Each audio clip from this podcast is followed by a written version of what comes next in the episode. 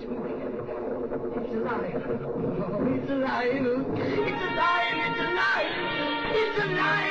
It's alive. I see dead people.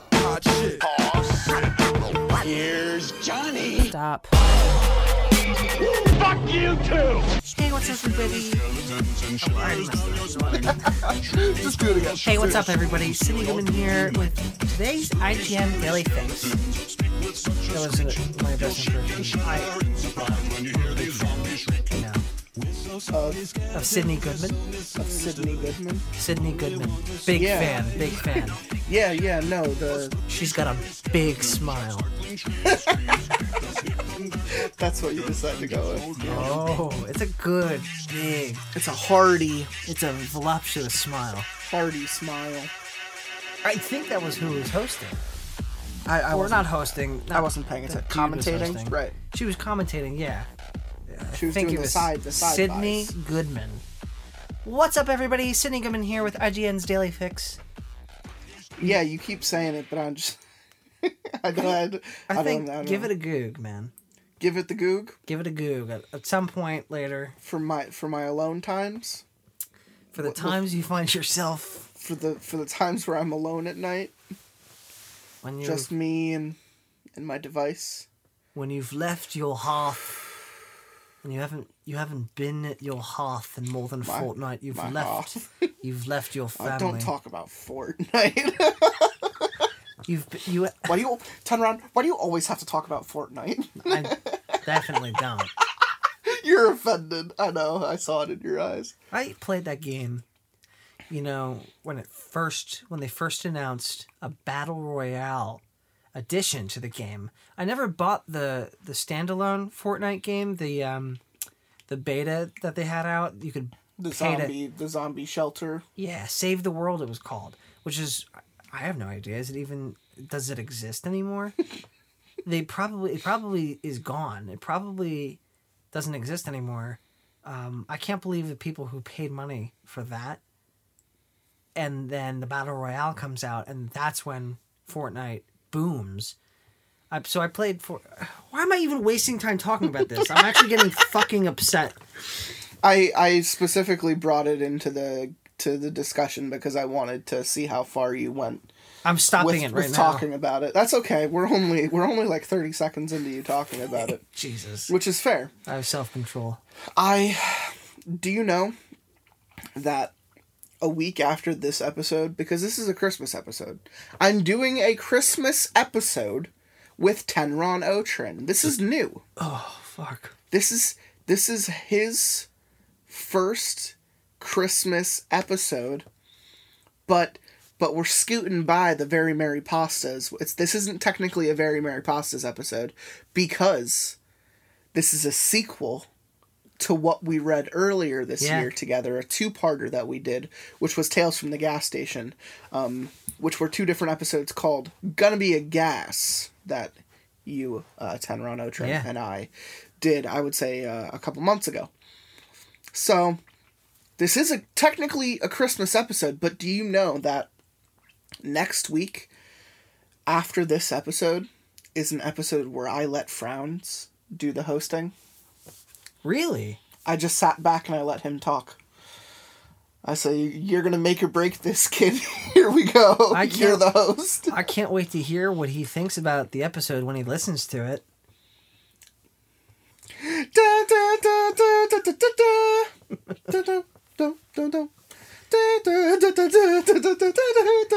uh, yeah, I um, I have no comment. So uh, let's just say that he um I know because we recorded it already. Um, it's it's a really great episode because of the stories we read.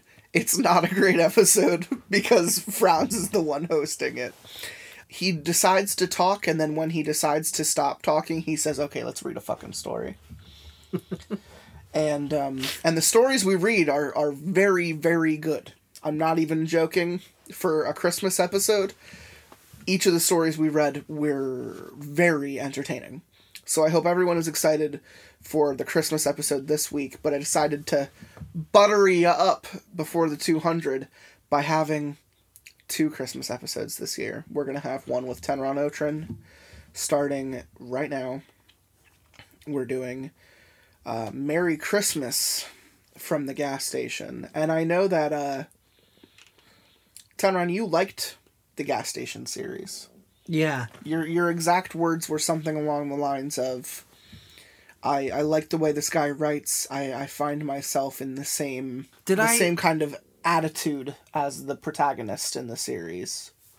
Did I make mention that it reminded me of, n- not in exactly the style, but maybe the tone? It kind of reminded me of Douglas Adams' Hitchhiker's Guide. Did I make? Did I, don't say that? I don't know if you did, but I can see it. Yeah. The The the malaise to to the kind of situation that this person is dealing with. They're not reacting rationally. They're reacting like they've been dealing with it for for, you know, 10 years. They're they're way too used to the kind of Lovecraftian creepypasta bullshit that keeps happening around this gas station or around this town which even, is the you know. which is that that's the tone of the the narration in Hitchhikers. Right. The tone the tone is I'm so fed up with the world ending. It I can it, it it should blow up already. It should it should be done with me already. But alas, I'm still alive and and what's this? I'm on a ship and someone's telling me to go somewhere. Can we not go there? Can we just curl up in a ball and admit that our lives don't mean as much to to each other? You know, that's that's the attitude there, and I'm I'm all for it, honestly. I think um I, think the introduction of an almost Lovecraftian god spoilers for the the second episode we did on this series and then having that god also like die in the same in the same like paragraph It was really tragic. it's just hilarious. You know, everything that was going wrong in that story was absolutely answered. And um well maybe not everything. We don't know why those raccoons are so large. But um but we do know that uh this town has a lot to offer and I I hope we get back into the um I hope we get back into the same characters. I hope uh I hope Marlborough's here. Um I hope I hope Jack is still uh, friends with Marlborough at least. Uh, what's what's the uh, what's the Spanish dude's name? I'm gonna say P- Pedro or something. no, fucking asshole. It was uh Pablo. No. I don't know. No, I'm like trying to You remember. Pablo like so seriously. It probably is. Um, but I know that they introduce more characters because online there's a pretty big following for this series because there there's so many other points, so many other parts. There's even like a side series that we can do eventually. and so Mer- this episode, Merry Christmas from the gas station. Merry Christmas from the gas station. Also, I don't know if the maybe the mic is picking it up. Uh, my stomach is volcanic right now. It's like bubbling magma. So I just want to apologize. Really, something's happening. It's the Tums. Is it? Is it the Tums? Yeah. We we ate a lot of Chinese food, and then I gave you some Tums, and I said I said good. good luck. I'm not in pain. Well, because because we want to jump into the story so quick, um, we're gonna we're gonna take a little brief moment to talk about some other stuff that we were excited to hear about recently. Um, on, on the day that we're recording this, uh, Disney came out with some announcements. Uh, New new content on Disney Plus in the next in the next like year or two. Lots of new. and we're not just talking the Marvel stuff that they're doing because I'm really excited about all the Marvel stuff they're doing. Um, no, we're talking about the Star Wars stuff. Of course, I'm I'm here with Tenron Otrin, whose name sounds like he ran it through a Jedi Master name simulator, name creator. So you know, It my Star Wars name. it is your Star Wars name. So Tenron Otrin, um, what are you what are you most excited about that you just recently heard of? I'm I am personally excited for the Ahsoka series. They just announced. a How did you feel about Rosario Dawson's performance? It was it was good. I think she nailed the the mannerisms of what would be an older Ahsoka Tano. And Agreed. you know she the the combat was fluid and and fun, and you know she was badass. She she did a great job. I I was thrown off, you know, just by being used to Ashley Eckstein's voice. Right. So that that takes that's you know you need to adjust, but she nailed the role. Like just her behavior was spot on. Ahsoka, and again to reiterate, an older Ahsoka, she did a great job. So I'm her as a standalone series. I'm glad that her character wasn't afraid to like smile because for most of Rebels, which I feel like painted her into a corner a bit too much. Um I feel like she had she obviously went through so much in Rebels. It was hard for me to to see how they would handle her in this, which you know, chronologically A lot of speaking- tragedy. Chronologically speaking, you know, she goes from losing her master, losing all of her her partners and friends, go through the into then trying to help the rebellion and pretty much fail the rebellion to a certain degree. She goes she she she pulls a Yoda. She goes, I'm sick of I'm sick of losing everything. I'm gonna be on my own, I'm gonna stay on my own, and I'm gonna try to work on this situation as much as I can from the outside.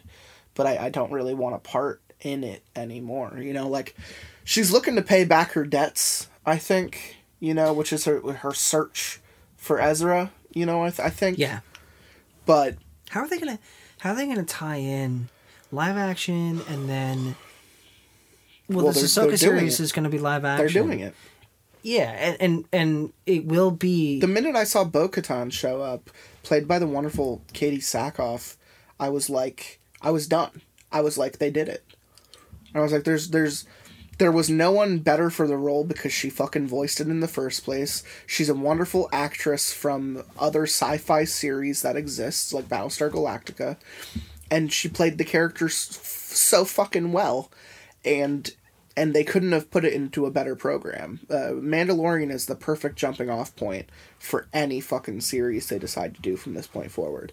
I, I think the Ahsoka Tano product has the ability to do something great. I think the um, the, the rumored or at least alluded to Boba Fett sequel series could be great. Um, I even think if it has the same direction, the fucking Obi Wan before a New Hope series that that we know they're working on, um, can be great. You know, um, where where I lose my faith a little bit, um, is in the projects that don't have relation to to the main people that I expect to keep this franchise alive, and the people I I expect to keep this franchise alive are Filoni and Favreau. Anything that they're not touching, I'm a little worried about, but I expect them to have a much firmer grasp on what continues yeah, to roll out for There's- for at least Disney Plus. there's a lot that's been either rumored or promised in the last couple years, but I think I think Rise of Skywalker its its reception I think has dramatically altered the the fate of a lot of those you know rumored projects. Like I'm hearing like or I'm remembering hearing about the Knights of the Old Republic movie that was being written by um, the the showrunner for Altered Carbon on Right. Netflix. She was supposed to be writing um, a new screenplay for a Knights of the Old Republic film, and then you you would hear about rumors with Rian Johnson's movie that was all but confirmed by Disney. That's is that dead? Is that is is that are, are like things are changing, but for the better. But I'm curious to see what happens with all I those rumored the projects. Rian Johnson stuff is dead. I imagine the the the D and D, the Weiss, the Game of Thrones, All dude. dead. I, th- I imagine that's dead. I'm not disappointed by that at all, too. 'cause I'm not a- either. you I think I think they need what we so what we're experiencing right now is a filter. We we came from a, a great lake and we are now being fed a, a stream. You know, we we do not have the movies to satiate our appetites anymore and and Disney is well aware of this. So they're taking all of our expectations and they're filtering them through their online service and that's they flat out said like this is the future of the MCU, of Star Wars, of a lot of their big products. They're saying aren't going to get huge theatrical releases. They're saying they'd much rather do extended series programs with a level of a movie budget for Disney Plus. And I have no fucking problem with that. Better for the consumer. It, it's it, it, it is. it's more product at a cheaper cost and you're paying the subscription, so fuck it. Like you're getting it anyway. Um I for one plan on watching all of the Marvel stuff that they put out. I'm very excited about She-Hulk, Ms. Marvel, fucking Moon Knight. The minute they announced that Oscar Isaac was playing Moon Knight, I was done. There's no one better for that role. Um, a Willow, there's a Willow series coming out. There's a. Willow series coming to Disney Plus. Even a shout out to that. Like, I, you know, I'm gonna rewatch the movie before that series starts up. That's such a fantastic little universe that never, that never got its due. That Yeah, I agree. it's totally, it's totally something that could turn into a franchise on Disney Plus. I, I had, I heard heard a rumor that they wanted to do a Black Cauldron like live action little series God, I watched based that on that movie book series. earlier this year. I watched that movie with my mom for the first time. It Mm-hmm. was so awful, Oh, I love it. terrible movie. Oh, I love that movie. What's that character's name? The one who, who? Fuck you! I don't care if I'm spoiling The it for little furry guy. He dies. Yeah, he kills himself. He kills himself. He sacrifices himself. He comes back though. later, much Yeah. later. Yeah, but he was so fucking annoying, man. I'm sorry. so okay. annoying. It's okay. I'm just trying to say that Disney has a wealth of things at their fingertips that they are thinking about turning into series. It's actually based on an entire book series. They only adapted the first like half of the first book to make that that movie. well, here here are my hopes. Here's Yes. what I, I hope for the future of Star Wars. Yes. I hope this High Republic new this all this is brand new stuff that it's an animated series. I hope it's good. I hope it's I hope it is Naturally. something independent in the Star Wars universe that can, you know, grow into something amazing on its own. Because I think Star Wars as a you know, the universe, I think it needs something else now. But what do you want to see the most? Is it the Ahsoka series? What do I what do I personally want to see? What would you want them to develop the most out of anything? I that's a really good question. Um well, I I- as a, I really want to see new games.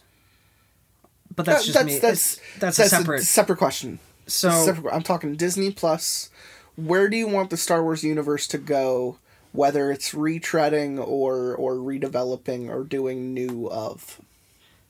anything. So I'm not going to say anything specific. I want to see. All I want to see is uh, anything out of the mind of Filoni and Lucas, because Lucas is back. Uh, Lucas is back. Yep. I wanna see. He's executive producer. I want to see them create, and I don't care what they create, because anything that they create, I'm going to probably enjoy. But I'm I'm excited to see what they produce, yeah.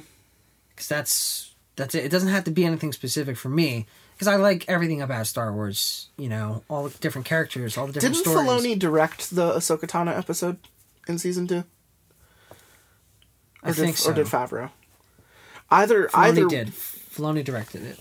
I, I think he did because uh, there's so many Kurosawa references Uh-huh. throughout the film, and that that you could tell is just sucking George's dick because that's that's what he based A New Hope off of. I should also The redact my statement about liking everything Star Wars and all its characters because I don't really give a fuck's ass about, About the, the Cassian series? the Cassian Andor series. I was gonna say the sequel series and Cassian Andor. You can definitely. The sequel series doesn't exist anymore. I think they've officially abandoned it. Well, that's the problem with Mandalorian is they're doing all of these things in Mandalorian to make the sequel series look better, and I get it. Like, oh, the cloning program was secretly something they were developing Yeah. during Return of the Jedi, We have and we just haven't seen This it is yet. a Like, spoiler for Mandalorian. It's like, oh, the Baby Yoda's healing power was something that was way in And development in the Force Moff before. Gideon is like, we have the donor. Yeah, You know, there for ooh, who for who? All right, Yeah, well, no- we all know for yeah, who. no shit. You know, it's uh, there's there's so much that they're trying to do to make people feel less butthurt about that sequel series, and it's not going to work, and not in the long run. You can't forget those three movies and how pointless they are, but um, you will always have the original series, and in my opinion, the the the just as equally good Mandalorian series to just watch afterwards.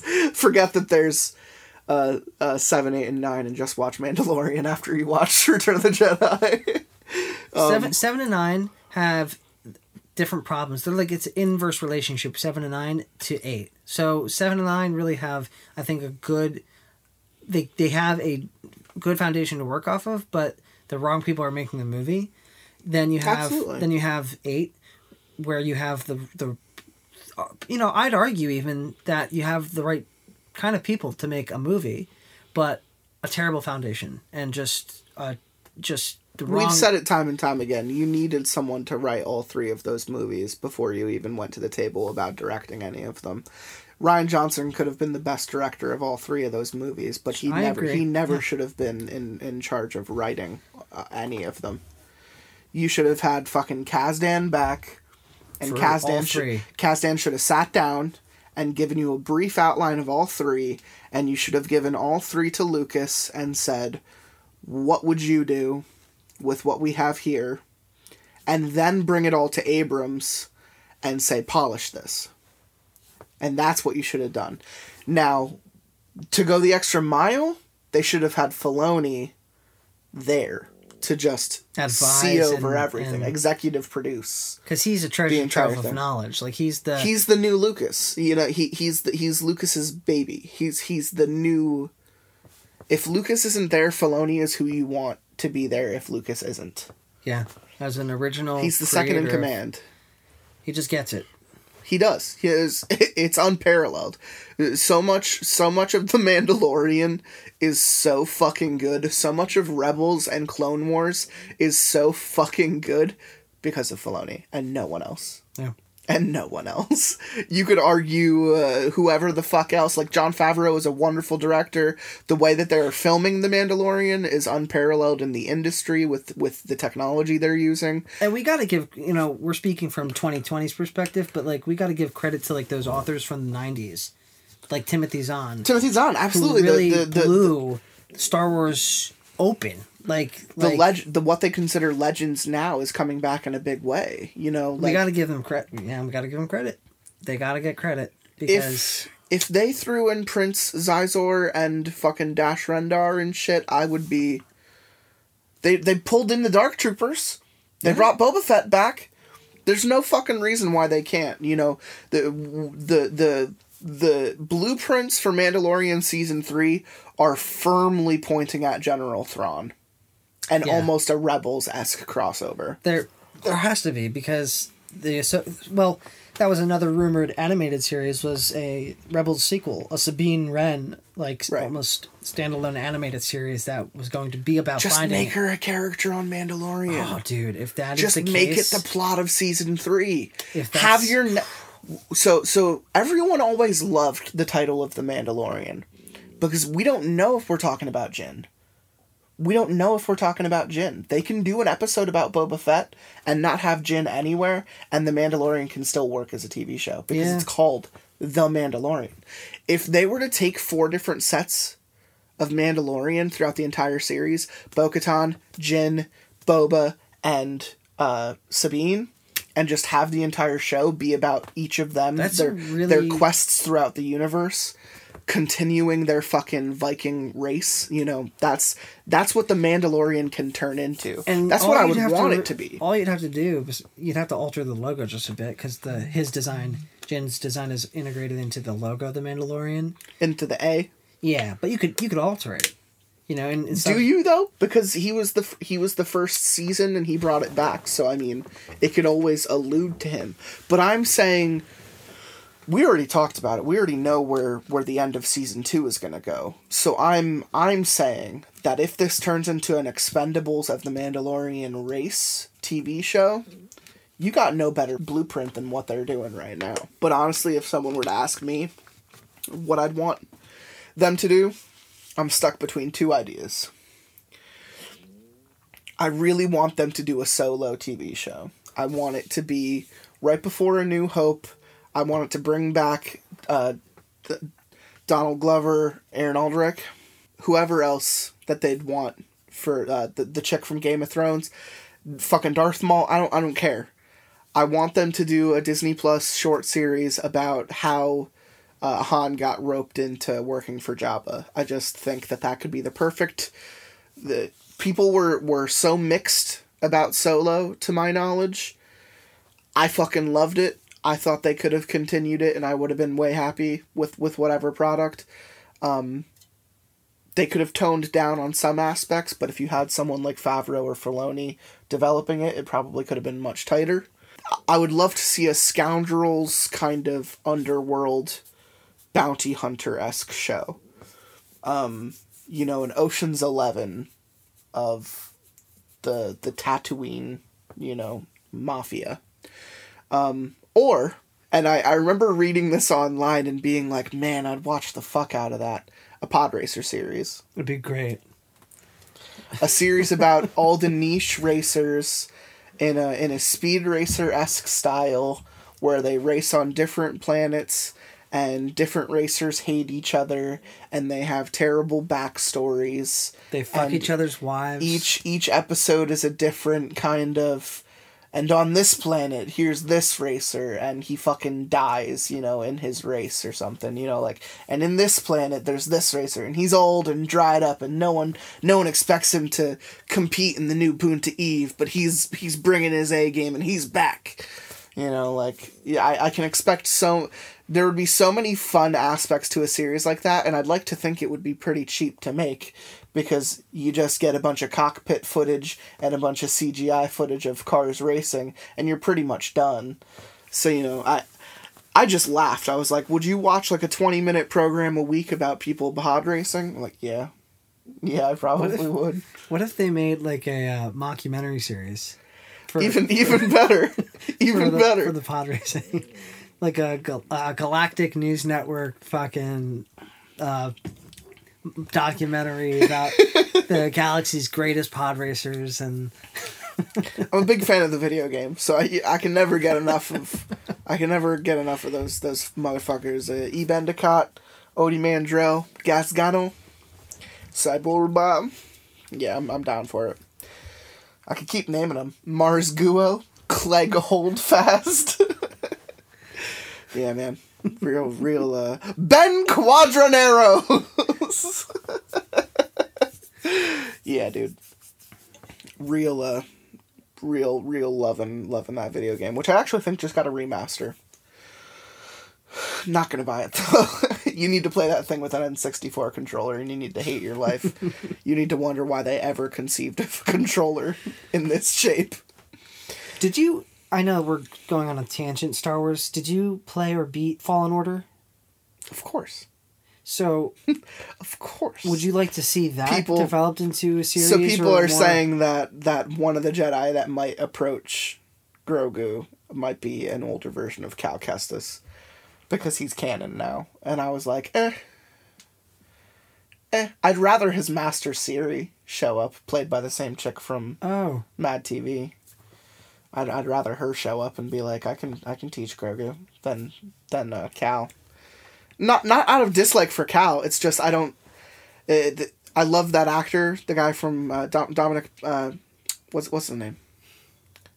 I, I want to say Dominic Monaghan, but I I'm not sure if that's right. I'm terrible with names. So I just know him from Gotham, and you know what? I'm gonna be dead honest with you. I actually didn't like him in in Gotham, That's fine. That's okay. but that's what everybody. He's loves good. He's from. good in Fallen Order. No, I, I would say people love him in Shameless. Oh, I don't, People, I don't people know. like him shameless. Okay. that's, that's okay. Um, yeah, no, I don't know. If if they were to cast Sebastian Stan to play a younger version of Luke, for him to show up, I think that would be perfect. Sebastian Stan already looks like Mark Hamill, so like there you go. Have a have a young Luke show up and, and talk to Grogu for two seconds. It doesn't it doesn't have any bearing on what happens thirty years from now. If anything, it has something something to do with it, and it would make me like the Last Jedi a little bit more if they were to redeem Luke. they redeemed Boba Fett. They can redeem Luke, That's true. but they shouldn't have to redeem their their main fucking character. All right, let's let's change topics You- before I get you're angry. an idiot. You know that? I you're am. an idiot because the first Because I had hope. the first six movies, you fucking idiot, were were all for Rey. You're an idiot. You just don't get it. You're a fucking idiot. He looked me, he looked me dead in the eyes. He was like, "They were for Rey." It's like, what? No one even knows who the fuck she is until the Uh, seventh movie. Fuck you. Those first You six movies. you, That beautiful moment between Luke and his fucking dying father, that was for Rey, you asshole. you think you think the series is about the Skywalkers? No, no, Yeah. no, no, no, my my naive friend. You, the the series is about my man Sheev. It's about how he starts from the bottom and now he here. He got that dick wet. He had a little baby boy who had a little baby girl. So disgusting. Oh, anyway. Sucking Sheev's cock. You know, you know the funnier the funnier thing about that is that Sheev had to have been old wrinkly Sheev Oh yeah. when when the when the cloning process started. So Fucking awful movies. because there aren't any books to go off of that have the Emperor's son in them, and he's a much better character in them. There's nothing. There's nothing else to base, nothing else to base that off of. We can't look at the scripts that that Lucas wrote, or the script that Trevorrow wrote, or any of that. We got to write our own about how is Emperor Emperor's back. We've gone on too long. Let's. Yeah, we have. We this always is supposed do. to be about Christmas and It's Christmas. Christ's sacrifice. Merry Christmas, Merry Christmas. Time to read about a gas station. So, um, yeah, let's jump into it. I'm gonna let you take part one because you said you wanted to read more. Cool. All right. Merry Christmas from the gas station, a continuation of our series from Reddit. No sleep. Part 1. In case you've been following along with the events at the gas station on my blog, I apologize that my website was taken down so abruptly. For some reason, the City Council found my public record of local events to be troubling, to the point that they hired a fancy Orwellian legal team to bury me in cease and desists. I tried fighting back, but as of last week, it looks like my entire site has been retroactively erased from existence. Presumably, these are the same guys who've been scrubbing all mentions of our town from the internet. I know that these are not the sort of people that you're supposed to pick a fight with, but after what happened to Gregory Fitz, I feel I have a responsibility to continue journaling in one form or another. Some of you who followed my blog may remember Greg as the lawyer who volunteered to help out pro bono. Uh, uh, oh, God, Chinese it's coming. after I first started getting pushback from the concerned members of our city council. He even drove all the way out here last week just to have a talk with them. I'm very sorry to say that they found his remains yesterday in a hotel room, locked from the inside, of course. Officially, his death was declared suicide, but before it was sealed, Deputy O'Brien managed to get a look at the police report, which claims he died of blood loss while attempting to eat his own hands. Admittedly, I didn't know Greg all that well, but that just doesn't seem like something he would do. Anyway, until I can figure things out with the website, I've decided to continue chronicling the events of my day to day here. If you haven't been following my blog and have absolutely no idea who I am, that's okay too. Let me just say that there are only two things you need to know that will bring you completely up to speed. I work at this shitty 24 hour gas station at the edge of town. Weird things happen there. The owners decided to hire a third full time clerk. And I don't know if it's because they're getting tired of all the part timers mysteriously disappearing, or if it's because they've finally decided to fire Jerry, Marlboro. or maybe they just don't know that my time here is running out and they're hoping I can train my re- own replacement before it's too late. Her name is Rosa, and despite her eager optimism, I guess she's pretty cool. She's a couple years younger than me, smart, very capable, and has exhibited a level of competence that I would categorize as not at all like Jerry, which is something I think the owners were really looking for in a new employee.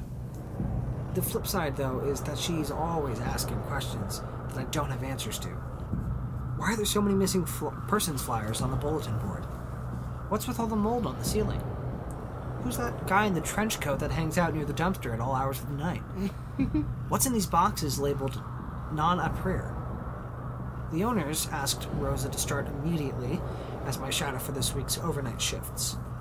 You might think the owners would shut the place down for a couple hours for the holiday, but you would be wrong. oh, good. Egg roll. it took a literal court order to make them close their doors for a weekend last month after we found a mummified corpse in the walls. Oh, but that's another story for another time. She came into the gas station just as the sun was beginning to set, and we started with the basics how to clock in, how to open a till, how to turn on the pumps. Then I gave her the same speech I give all the new employees. Look, there are a bunch of rules to working at any job. We're no different. Show up on time, wear clothing, don't feed the raccoons, store telephone is for paying customers only, 25 cents a minute, prepaid only, no exceptions. And just like every job, there are the unwritten rules. Here, that, that second list is a little longer. If something seems weird, you try to ignore it. In fact, the more you ignore, the better off you'll be. Uh, don't keep track of time. Don't go off investigating weird noises on your own. Uh, don't touch the garden gnomes with the green hats. Why? She asked. What's wrong with the gnomes with the green hats? Well, sometimes they bite. They've sent a few employees to urgent care for stitches. Wow. What about the customers? Most of them bite too. Okay, what can you tell me about, you know, She whispered this next part with a sly grin. the animals? This was the moment I first realized that Rosa's steadfast and defiant curiosity might become a problem. What about the animals? I asked. Well, I heard a rumor from Jerry that the woods way out here past the edge of town are full of strange fauna, and sometimes when night falls, the inhabitants of the forest get brave and wander closer to the gas station. She said the whole thing in that stupid, Oh. spooky Vincent Price voice you use when reading ghost stories to a group of first graders. The woods way out here past the edge of town are full of strange fauna. Jerry, you idiot. Look, Jerry says and smokes a lot of things. I wouldn't pay him much attention. he also told me something else. She confessed. Is it true that you can't fall asleep? Yeah, it's true. That's pretty cool. No, not really. Right on cue, Jerry walked into the gas station wearing nothing but a wife beater, jeans, and a camo trucker hat covered in fresh snow. Some people like to go home once their shift ends. Some people even manage to stay away from their place of employment all the way until their next shift begins. But as he reminds me, time and time again, Jerry is not some people. You guys, it's colder than a stepmother's kiss out there. As usual, he didn't wait for any response. He just grabbed a bottle of whiskey off the shelf, then walked up to Rosa and pointed at a pack of Marlboros. What are you doing? She asked. Aren't you freezing? Well, yeah. Didn't you hear what I just said? I'm as cold as a witch's dick. Rosa handed over the pack of cigarettes and rang him up, saying, I don't think that's how the expression goes. You ever felt a witch's dick? It's pretty freaking cold. She chuckled. Does that pickup line ever work? You'd be surprised. I just got chills. So cringe. Witch's dick. She gave Jerry his total, but he just winked at her and said, Put it on my employee tab. before turning around and walking back out into the falling snow. Rosa looked at me with a confused expression. How do I ring something up under an employee tab? We don't have employee tabs. So, Yeah, Jerry just robbed us. the night passed like most, boring and slow. The snowstorm had kicked into high gear, dropping the customer count to a trickle, maybe one or two per hour.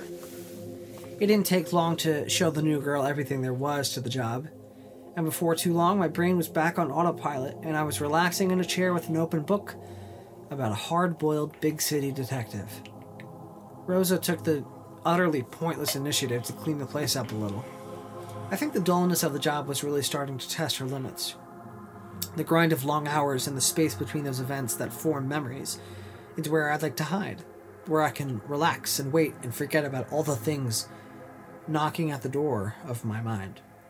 How many days have passed since the last time you slept? I wonder what she who shall not be named is doing right now. She promised you would see each other again. Will your mind still be intact when the disease takes you? Do you think she'll come to your funeral? Yep, take those thoughts and push them back into the vault and focus on the shitty book you brought from the library clearance sale. Around midnight, Rosa ran up to the counter with a cardboard box and slammed it down in front of me. I looked up to see an enormous smile on her face. Yo, check out what I found in the storage closet.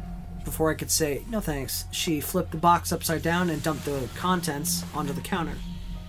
It was a giant tangled ball of Christmas lights, plastic garland, holiday decorations, and freshly dead mice. Oh, She said, her smile instantly evaporating. I didn't know about the mice. I put my book down and started refilling the box while she went out and found some napkins to wrap up the rodents. About an hour later, the decorations were back in the storage room. The mice were all stuffed together in an old shoebox, and I was leaning against my crutches in the pouring snow while Rosa dug a tiny grave. There was something particularly cathartic about watching somebody else dig a hole next to the gas station, thinking to myself that if she only knew all the things that had happened with that shovel, I highly doubt she would be so gung ho about putting her fingerprints all over it. I selected one of the few spots where we hadn't already buried something horrific, and once the mice were in the ground, Rosa gave a short eulogy. Christmas mice, oh, Christmas mice, how we never knew ye.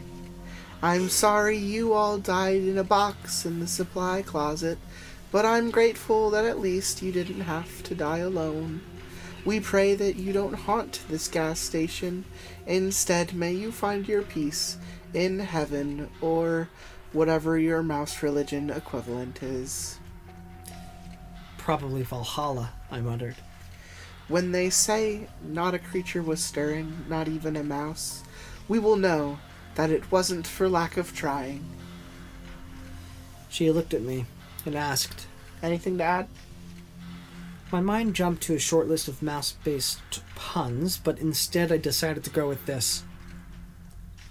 Yeah, somebody once came into the gas station trying to be a dick. He told me that I was nothing but a little mouse. I think he meant that as an insult, but I didn't really take offense. She nodded.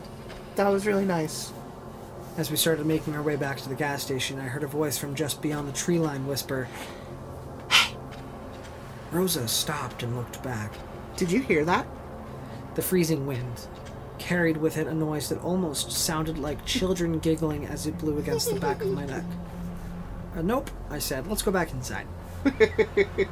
It's just it's just the same old gas station that we've been reading about for two other big old points. You know, I'm sorry.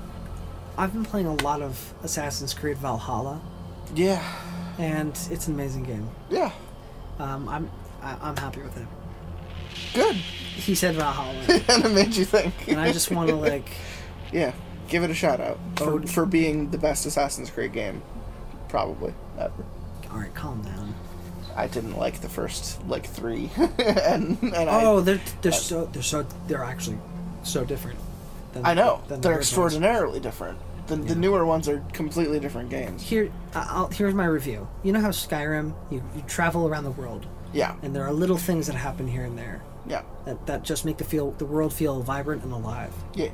Valhalla does that to some degree, and it, they they nail it. There are these little little side missions that happen, five minutes long, maybe not even, and you just interact with one-off characters. That every time you you just find yourself being invested in the world that's going on around you. Just really cute, funny little interactions. Sometimes they're heart wrenching, like Mm-hmm. sad little like a girl build stacking stones and You're like, let me help you, child. You you build her little Cairn stone thing, and and it's revealed. Now I will be pr- protected from like the monsters now that Mama and Papa are dead. And you're like, You're like, oh, I'm shit. sorry, child. I'm so- and you leave.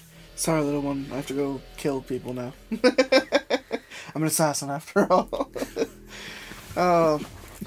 It was some time later when the store phone rang. I had gone to the supply closet to grab a bucket of salt for the front steps, so Rosa was the one to pick up.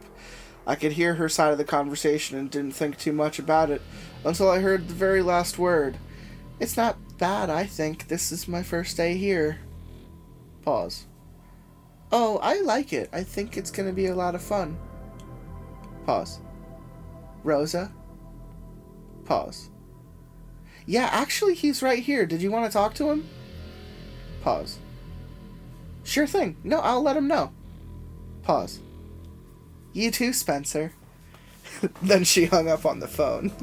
Oh shit. She smiled at me and said, That was a friend of yours. Spencer Middleton. I said with a sigh. Yeah. Once again, I watched her happy smile disappear.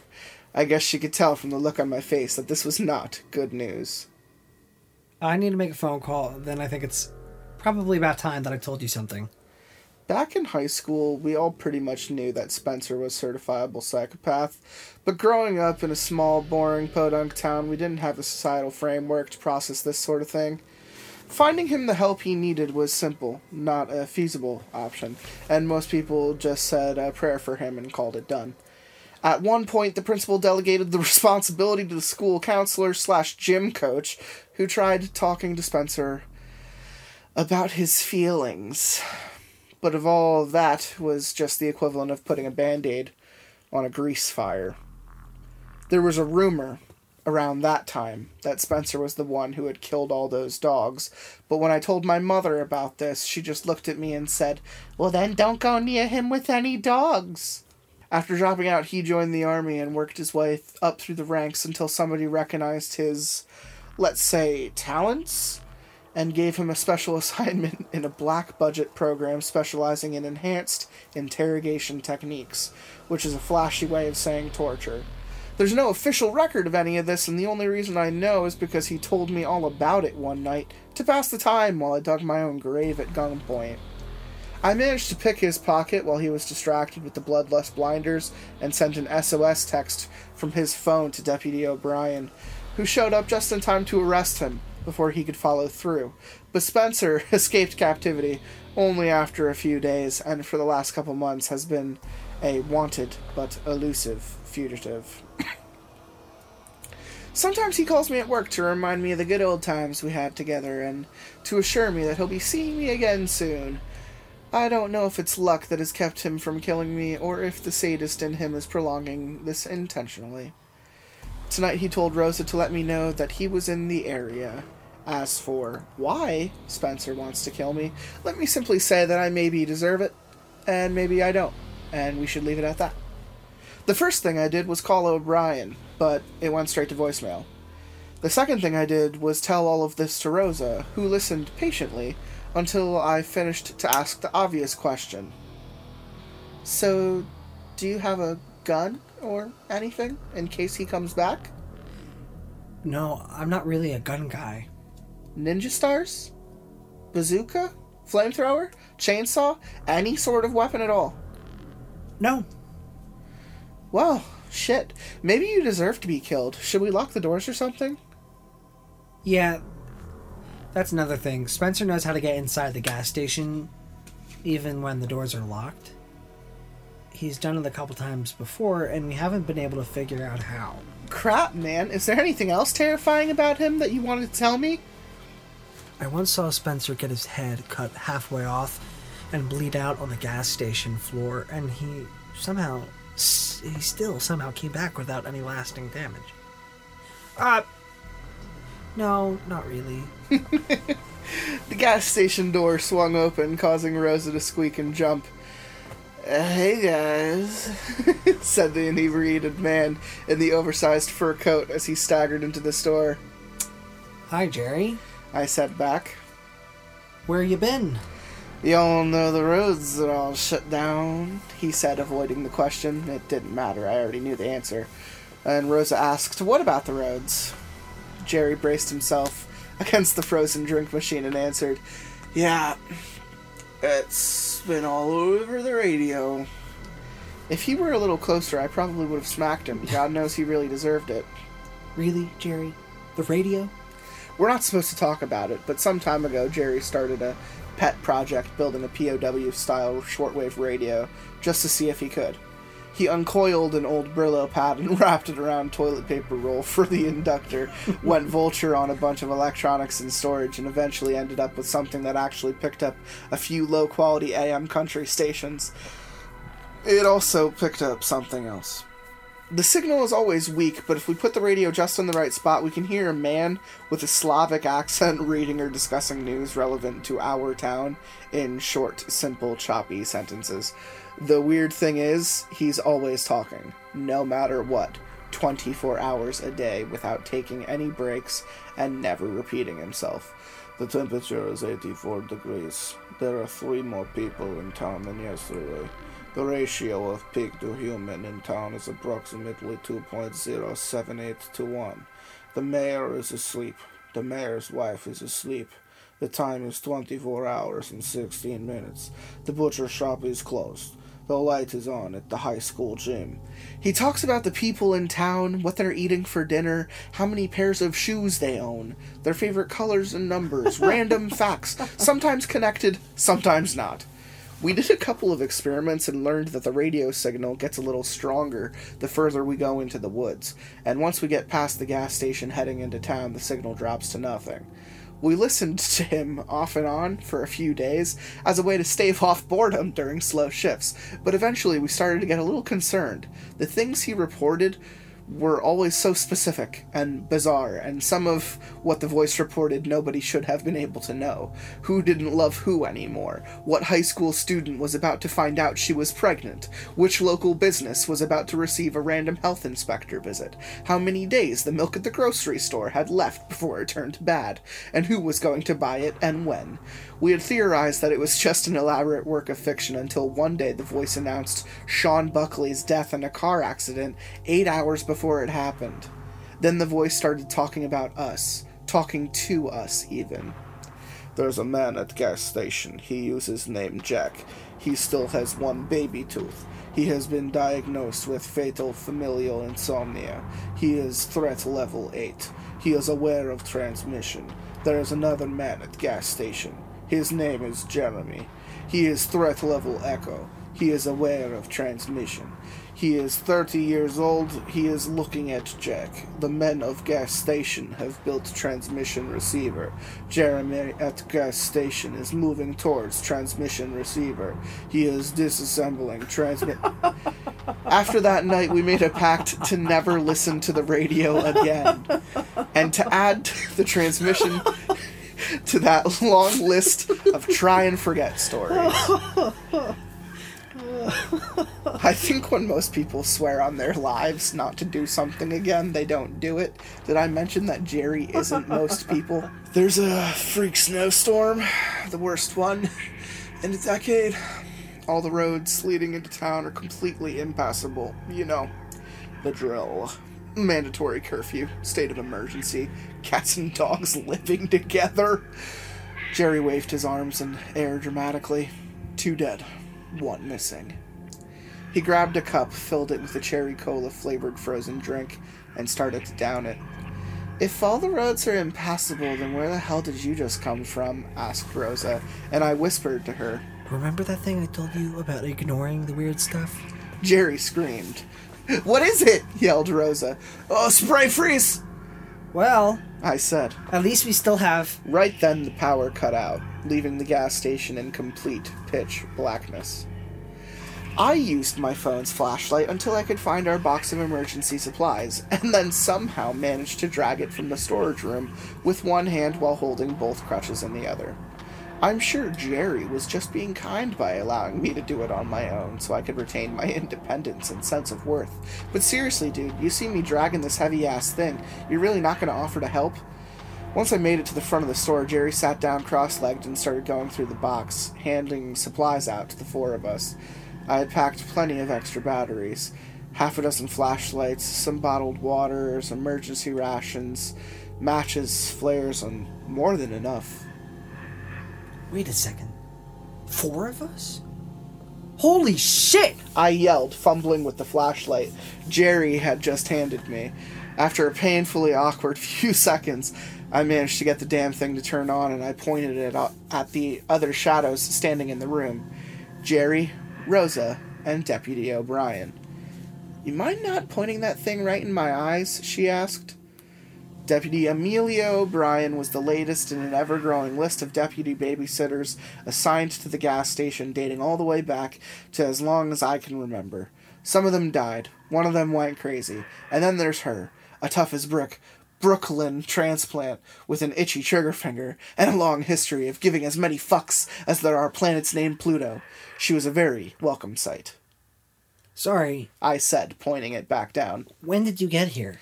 Oh, just now, while you were off uh, bumble fucking around in the closet, I killed. Uh, I called to check on you thirty minutes ago, but nobody answered, and I nearly killed myself ten times driving through the blizzard to get here. What the hell happened? Rosa perked up. Oh, we were probably outside doing the funeral when you called, and she unsnapped the gun on her holster and said, "What?" I explained quickly. It was for a bunch of mice. Jerry bristled. And you didn't invite me? O'Brien shook her head and said, That actually uh, does not clear anything up. I took a deep breath and broke the bad news. It's a good thing you're here, though. Spencer called again, said he's in the area. Jerry opened one of the emergency packs of jerky, took a bite, and then said, That kid is so in love with you. The deputy raised an eyebrow at the new girl and asked, Who are you? Hi, I'm Rosa. It's my first day. Amelia O'Brien. Really? You don't look like an O'Brien. What does an O'Brien look like? An awkward silence followed. Then Jerry broke it by exclaiming, Yay! We finally passed the Bechdel test. This is a nice change of pace. Usually, when we end up trapped at the gas station, it's a total sausage fest. Usually? asked Rosa. This has happened before? Once or twice. I answered. O'Brien spoke into our walkie mic. Dispatch, this is O'Brien. Do you read me over? Silence. Dispatch, are you hearing me? Over. More silence. She sighed and dug a dollar out of her pocket, handing it over to me as she said, I need to use the store phone. But before I could even take the money, the phone started ringing. She shot me a look and said, Hey, crutches. Pick it up and put it on speaker. Without thinking, I tucked the flashlight into my mouth and crossed to the counter, and when I got there, I reached out to answer, then immediately spat the flashlight out and yelled, Oh my god! What? O'Brien shot back. I put that in my mouth, and mice could have done weird stuff to it, and I put that thing in my mouth. The phone rang a couple more times before O'Brien said, Just answer the damn phone. And I did. Hello? Hey there, Jack. It's been too long. I pressed the button to switch on speakerphone. Hi, Spencer. Who's your new friend? I looked at O'Brien, who made a weird hand gesture that could have meant to keep him talking or yeehaw, let's rob this bank. Given the current context, I assumed it was the former. Oh, her. That girl you talked to earlier is my new uh, jujitsu instructor. I had to fire the last one because he's, he'd already seen, uh, or uh, he said he'd already taught me everything he knew. I've been getting pretty rad since the last time I saw you. Also, I'm taller now. She doesn't look like a jiu-jitsu instructor to me, and neither does the lady deputy next to her. And is that Jerry? He looks drunk.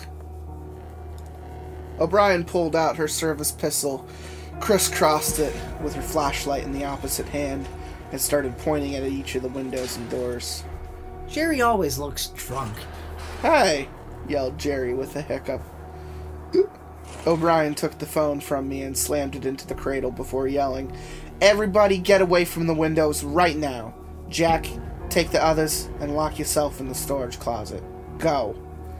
I sighed and said, Fine.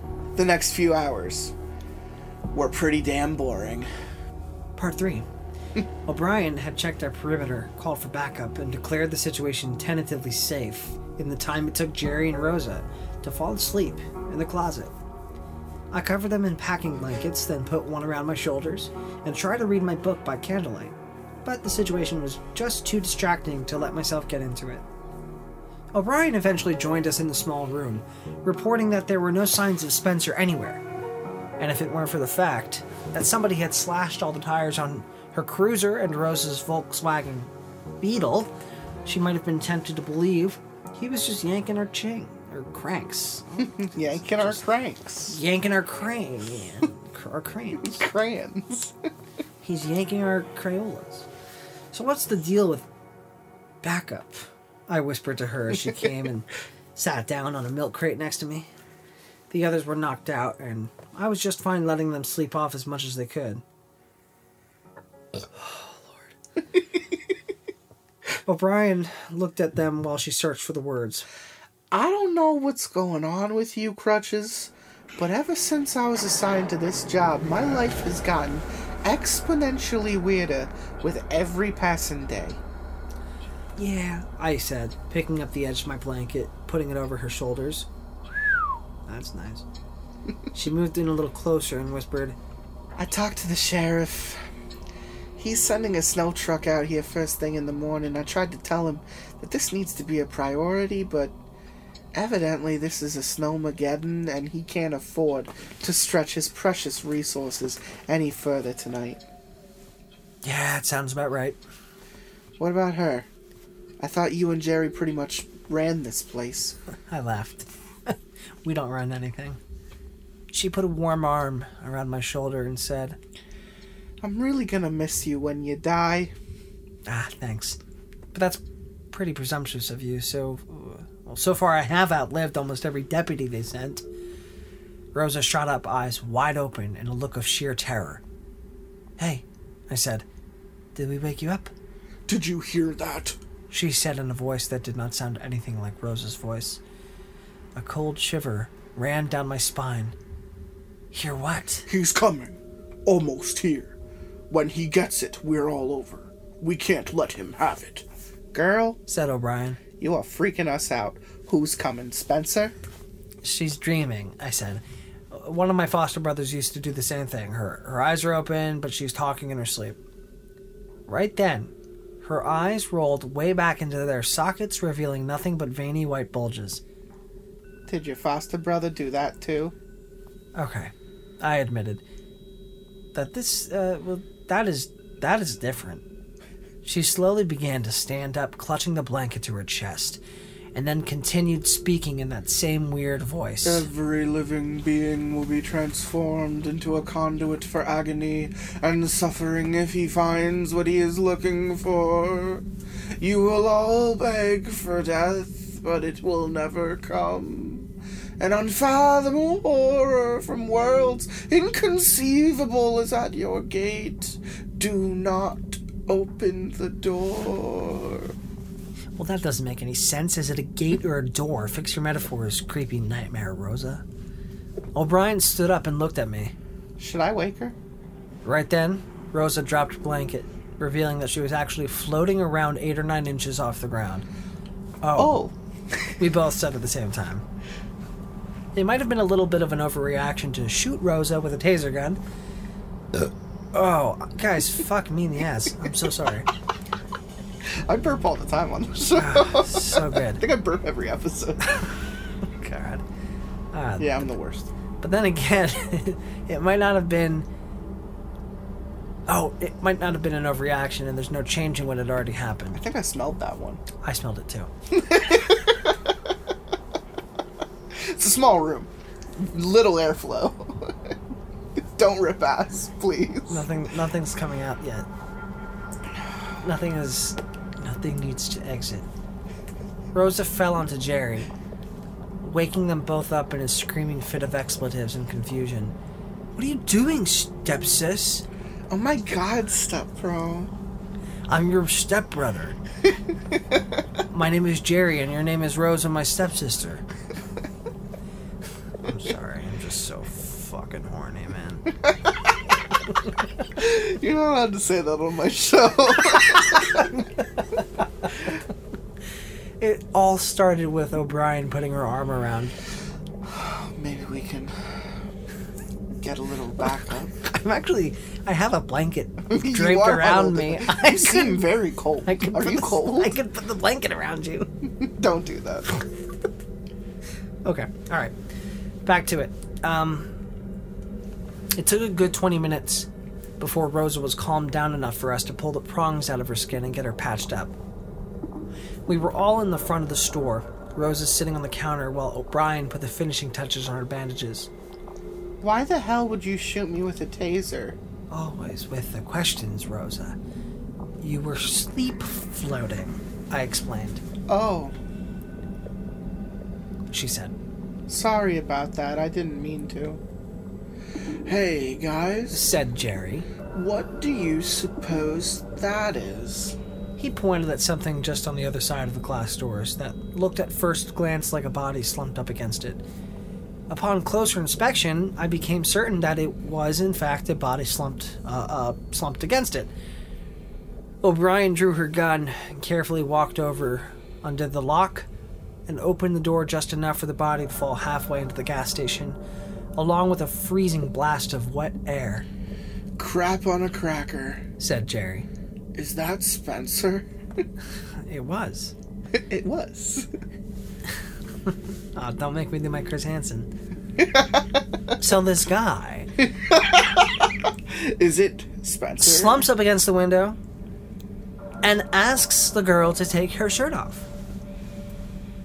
He had a busted lip, swollen black eye, and scrapes and bruises covering his face like he had gone ten rounds with a dump truck. But O'Brien was smart enough not to let up her guard. She kept one finger on the trigger while she checked for signs of breathing, which sadly she found. Oh, sorry. Uh, which sadly she found. She put the unconscious Spencer in handcuffs, dragged him into the store, then handed me another dollar before calling it to the sheriff's office. She put the unconscious Spencer in handcuffs. Do you think that's going to be enough? You read that. It's your line. oh, yeah, yeah. Do you think it's going to be enough? Oh, I'm sorry. So, like, you asked me, do you think that's going to be enough? And I thought you were, like, talking about, is that going to be enough to go back to read? No, that's your line. After you just interrupted me? You read the she put the unconscious line already. Bitch! do you think that's going to be enough? I asked. One pair of handcuffs? He's unconscious. You know what's funny is at the beginning when he was talking to Rose about Spencer, how it doesn't matter if you lock the store, he always finds a way to get in. he found a way to get in. That's true. That's, they let him in. yeah. He's unconscious and unarmed. What exactly do you have in mind? I said, well, maybe we can. Maybe we can tie him up. Sorry. Maybe we can. Tie Oh, you, you. I say wooden stake through the heart. You say maybe we can tie him up. Okay. Wooden Maybe we stake can through tie the him up. heart. We'll try it again. I said, Wooden maybe we can just tie him heart? up. I don't know how that's gonna sound. uh, time, Uh? I said maybe we can tie him up at the same time that Jerry blurted out wooden stake through the heart. in the ass? Just continue. I'm done with that part. We compromised and found a roll of duct tape to secure him to a rolling chair, then pushed the chair into a supply closet and then nailed the closet door shut. Thirty minutes later, we heard the pounding on the roof. Slam. And welcome to the jam. I wanna get up. It's time to jam now. this is very good. It really is Michael Jordan, and he's trying to bring you to the slam. When your hands in the air, if you feel fine. I gotta take it into overtime. Welcome to the space Damn, damn, damn. All right. Oh man. The first one jolted us all into high attention. We didn't have but maybe two seconds before the next slam. Slam! I'm just gonna insert the slam from that song. Slam! now that you did it, it's gonna be slam, slam, slam! Maybe a tree branch had fallen over in the storm. Slam, slam, slam! They started coming more frequently, like a muffled machine gun. Slam, slam, slam, slam, slam. What the hell is. Oh, What the hell is that? O'Brien bellowed. Slam, slam, slam, slam, slam! It's Monstars! so, anyway, I just started shooting. Oh no! I dropped my magnum condom for my monster dong. The slamming. So they came together five to ten each second. Oh. And then, just as suddenly as it started, the pounding on the roof came to an end. Maybe it was Step Bro? Step, stepsis. Maybe it was hail, I suggested. Or maybe Offered Jerry. it was him escaping. He pointed at the room Spencer was in. How does that make any sense? Asked O'Brien.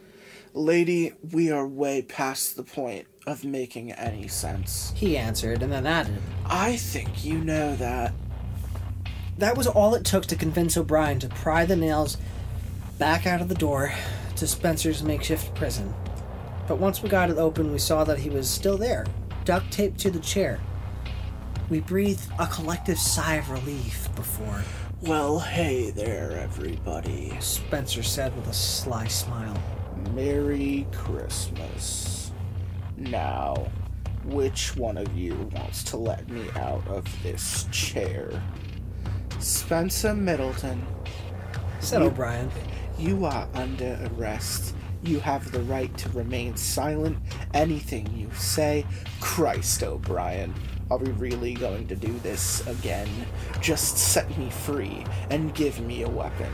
You clearly have no idea what's out there right now. You think I did this to myself? Trust me, you're going to need my help. We probably should have gone with the steak. Yeah, and salad is always a worse option. Spencer was Spencer was still yelling at us as O'Brien closed the closet door again. Okay, She said, we need to check out what that noise was. No, we really don't. I responded. To me. no, we really don't. Rosa grabbed me by the arm for some reason, then said to the deputy, You, you can't leave us alone with that guy. Jerry announced. I'll go check out. I'll go check out the noise. if I'm not back in five minutes, assume the worst. You're not going by yourself. Snapped O'Brien, Fine. he said. Let's all go together. Rosa squeezed my arm tighter, I'd rather take my chances in here. Okay. said O'Brien near her wits' end. Then we split up. Are you freaking kidding me? I said. Are we really gonna Scooby Doo this shit? I added the shit in there, guys. Apparently, we Scooby were. like zoinks, Jerry. And after a few more rounds of discussion, we Scooby did. It was Scooby Doo. The past I get tense it. I get it. grammar. Stop. It was decided that Jerry and I would go check out the noise while O'Brien and Rosa stayed and watched the prisoner. Hey, O'Brien told me just before we left on our wholly unnecessary suicide mission. I can handle floaty girl and duct tape boy on my own. But you need to take this just in case. I don't know why people are always giving or trying to give me guns. I'm not a gun guy. The last time I had a gun. You know what? Don't even worry about the last time I had a gun. Plus, I need both hands just to move around, I'll take it. said Jerry. Have you ever fired a gun before? She asked. That depends. He answered. Are you a cop? This guy's fucking, fucking moron. She let out a defeated sigh and handed him a pistol. Just try not to die, guys, okay? Rosa looked at us nervously and tried to offer some words of support. Be careful. I'd hate for this night to turn into a. What's the opposite of a sausage fest? Jerry answered. A clamboree. Right. I'd hate for this to turn into a clamboree. Jerry led the way with his two perfectly functioning legs, pointing the gun and flashlight in front of him while he kicked a trail through the thick pile of snow that had settled knee deep outside the gas station. We trudged through the frozen landscape until we safely, or we were safely under the vehicle overhang next to the fuel pumps. Then he scanned the area with the light, revealing dozens of small holes in the fresh window, like tiny baseball sized craters. From there, we could see the roof of the gas station as well as the piles of tiny winged creatures caught up in the gutters and slowly being swallowed by snow.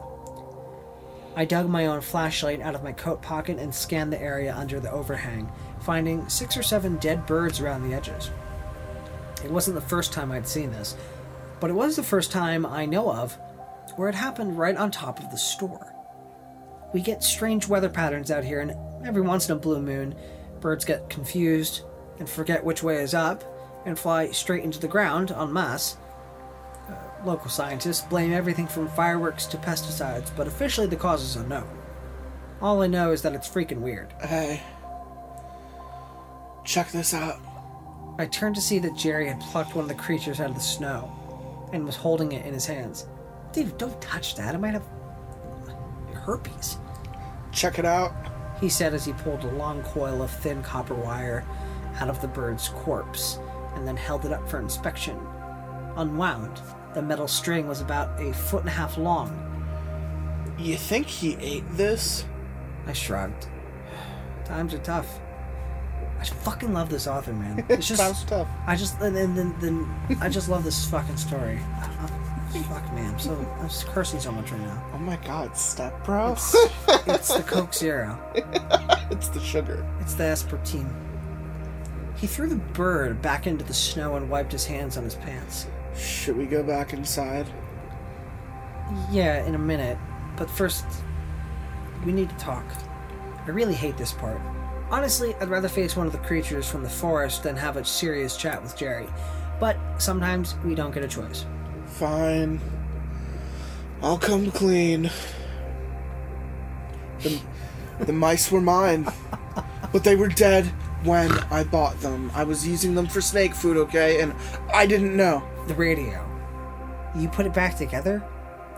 He blinked a couple times, slowly pulled out his pack of Marlboros, slowly put one in his mouth, slowly lit it and took a drag, and then said, Yeah, so.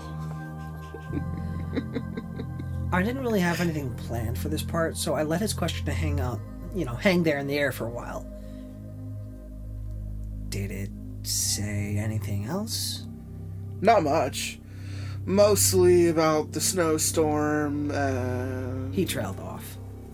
And I asked, and it said that Sagoth has risen. he took another drag. Are you sure he didn't say a uh, savior has risen? Like some kind of Christmas thing? He said it like ten times in a row. Sagoth has risen, Sagoth has risen. You got the point. Sagoth has risen, etc. I thought it was kind of weird because I'd never heard him repeat anything before. We stood there in silence until he had finished his cigarette, and then he looked back up at me. So, you ready to go back inside now? We both heard the sneeze at the same time. It came from somewhere down the road leading into the forest, and if I could have jumped, I probably would have. The hell was that? Jerry said in a frantic whisper. It was a sneeze. Where's the gun? Or do I say that? Yeah. Jerry looked at the ground. I followed his eyes and pointed at the flash at the flashlight where I pointed the flashlight at the blank spot in the snow next to the set of raccoon feet shaped prints leading off into the forest. I repeated the question slowly. Jerry? Where? Oh, fuck. Jerry? It was bubbling in my throat. Where is the gun? Ah, I set it down to pick up the dead bird. You don't think Rocco made off with it, do you? Rocco, our resident mutant trash panda. Well, I highly, highly doubt that Rocco didn't steal it. We both looked at one another with that what do we do now look, and then Jerry yelled out, Bless you! Of all the stupid ways I've imagined dying at the gas station, this was not one of them. A voice called back from somewhere deep in the blizzard. Hello? Is somebody there? No! I yelled back. Sure sounds like somebody to me. The voice was getting closer. I tried to do some quick math. Could I? Crutch run back to the gas station before the source of that voice reached us? Probably not. A figure started to emerge in the snowstorm. A man shaped figure. As it got closer, the details came into focus. Before long, the man was underneath the awning with us, casually walking towards me. Hands in his pockets, snow covering his hooded blue jacket coat, he walked right up to the two of us and asked if he could bum a smoke. I watched the guy light it up and take a drag, noticed that there was something strangely familiar about him. He was about 5'10, early 30s, with dark brown eyes and a short and well maintained beard. Thin, but in good shape, and wearing a coat that was way too big on him. After a few moments, he asked, he asked You guys know if the gas station is open? His voice was so tip of my tongue familiar. There's no power, I answered. Uh, but the phone still works if you pay in advance. Who are you guys? You part of the emergency services crew or something? No, I said. We work here and got snowed in. No shit. I was driving through and got stuck. Been waiting in the car down the road for the last couple hours. But the engine just died. Thought I was going to freeze to death out here. I'm Donald. He shook our hands and we introduced ourselves before Jerry finally asked the question that was on my mind since we first saw this guy. Hey, aren't you Donald Glover? He laughed. Yeah, I am. you did such a good Donald Glover. I- I'm a big fan. I'm a really big fan of Donald Glover, so I- I'm gonna try to do a good job. yeah, I am. I knew it. We were standing outside talking to a famous actor slash director, Donald Glover, at my gas station. Holy shit! I said. What are you doing here? I was just driving through. Answered Grammy Award winning musical performer Donald Glover. You were just driving through on Christmas Eve? I asked. He shrugged. I got lost. Oh my god, stop. That's so good. Thank you. I, I, I love anything from his comedy to Mystery Team to Atlanta to his Oh, fucking Childish Gambino. Like, I've done I've done Childish Gambino at Oh. karaoke before. So good. I hope you're not egging me. No, no, no, no. Thank you. Because it just reminds me of what I've only seen him. Have you ever seen Mystery Team? No, but it's just reminding me of Community. Uh, another great one. Yeah. Another great one. Yeah. I looked at Jerry, then looked back at primetime Emmy awardee Donald Glover, who asked, so is it cool if I come inside and warm up? Of course. yelled, yelled Jerry before handing a spare flashlight to multiple Globe, Golden Globe winning writer slash comedian Donald Glover, and leading the way back to the store. Has this now turned into fan fiction? Once we were back inside, we introduced O'Brien and Rosa to five time WGA award recipient Donald Glover. I thought it was pretty cool. This is the second most famous person to ever step foot into the store. If that really was Elvis that one time. But the girls were not impressed.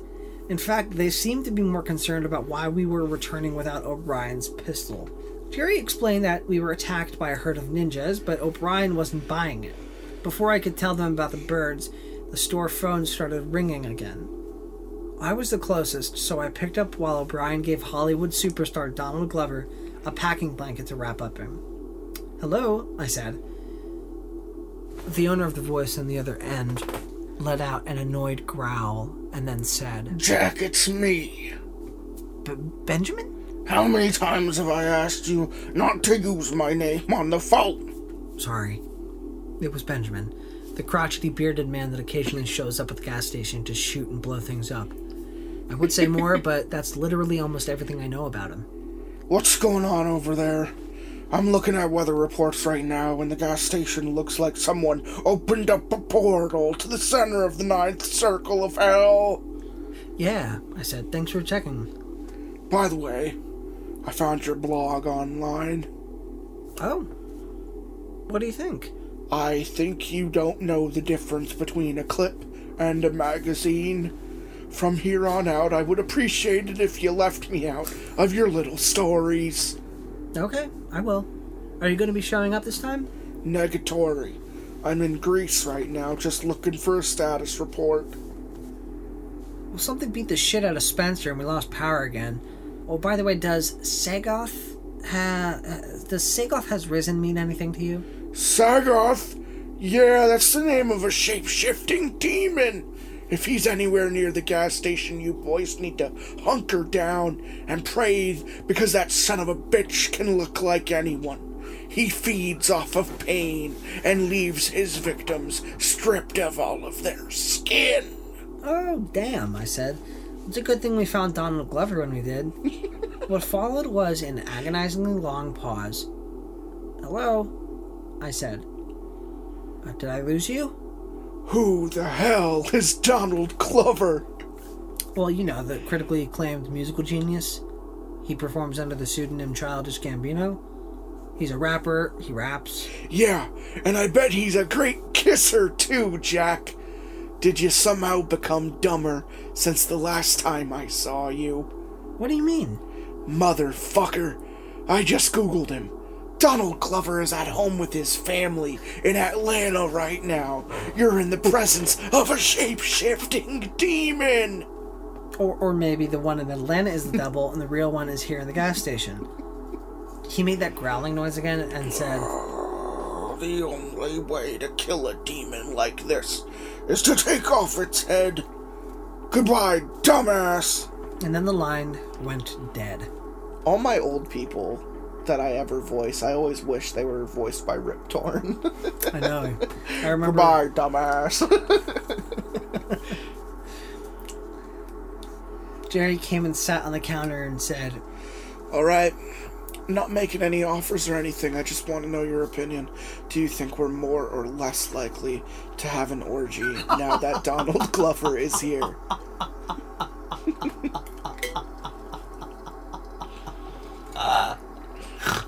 more likely. Spencer just is a cuck. I have to watch. I do not appreciate watching. Jerry? Oh man, listen closely. I said in a low voice. We have to kill Donald Glover. okay, He said, hopping back to his feet. let's do this. Like how? Jesus, he didn't even need an explanation or anything. We need to cut off his head. Nice. Well, I had one ally on board, but I knew that convincing two more people to help us cover up yet another brutal murder at the gas station might be more difficult.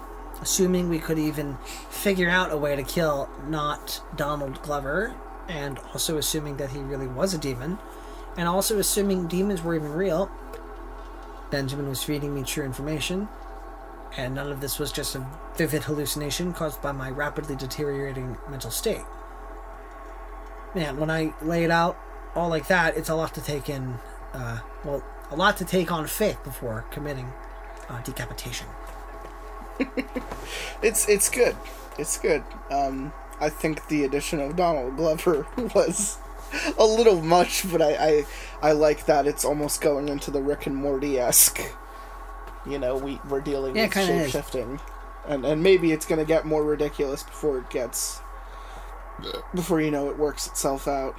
I'm not sure how differently the night would have gone if Spencer's phone hadn't started ringing right then, and I'm also not sure how I keep forgetting that since he's the only private cell since he has the only private cellular network on the planet that reliably gets service out at the gas station. We forgot to take his phone. The last couple times Spencer and I crossed paths, it didn't go so well for me. I never learned how to fight or take a punch, but one thing I'm surprisingly good at is picking Spencer's pockets, especially whenever he's got a case of the bloodlust blinders. Somewhere in a box in the storage, I have about a dozen phones I've stolen off of Spencer and Kiefer, his deceased former employer. But this go around in my hurry to get him taped to a chair before he woke up, the idea of stealing his phone again had completely escaped me. You guys hear that? Asked not Donald. We all stood in a weird semicircle around him, and there was no possible way we didn't all hear the ringing noise coming from just behind the supply closet door. O'Brien and Rosa were between not Donald and the supply closet, with Jerry and me on the opposite side. We had him surrounded, and if only I could somehow telepathically convey to the others that we needed to jump him now while his guard was down, we might have a shot at incapacitating him while our skin was still intact. I don't hear anything, blurted Rosa between rings. She was probably the worst liar I'd ever witnessed, but now that she had a set the narrative, the d- others decided to commit. Yeah, me neither, said Jerry. Probs the wind. Donald the demon pointed at the supply closet and gave Jerry a raised eyebrow. You don't hear that? The ringing coming from right behind that door? No, said Jerry.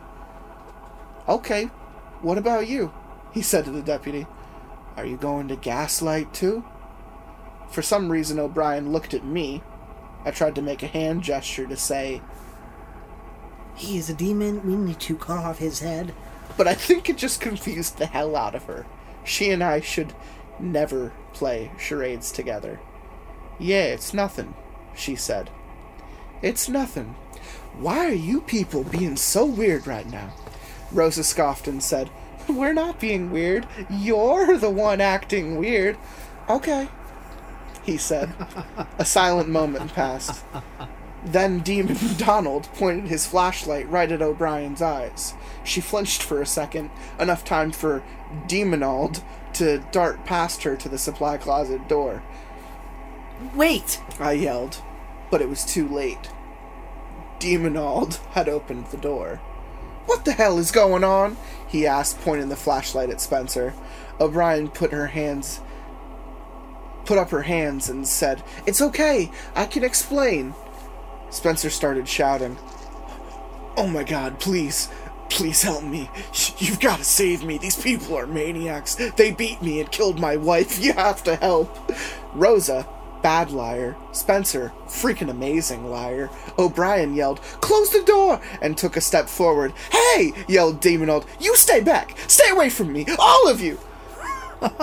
Please untie me. She's not really a cop. They killed people. So many people. Spencer started crying. Like real, actual tears. I couldn't help it. I started slow clapping. Everyone turned their flashlights to me, except for Jerry, who was now clapping along.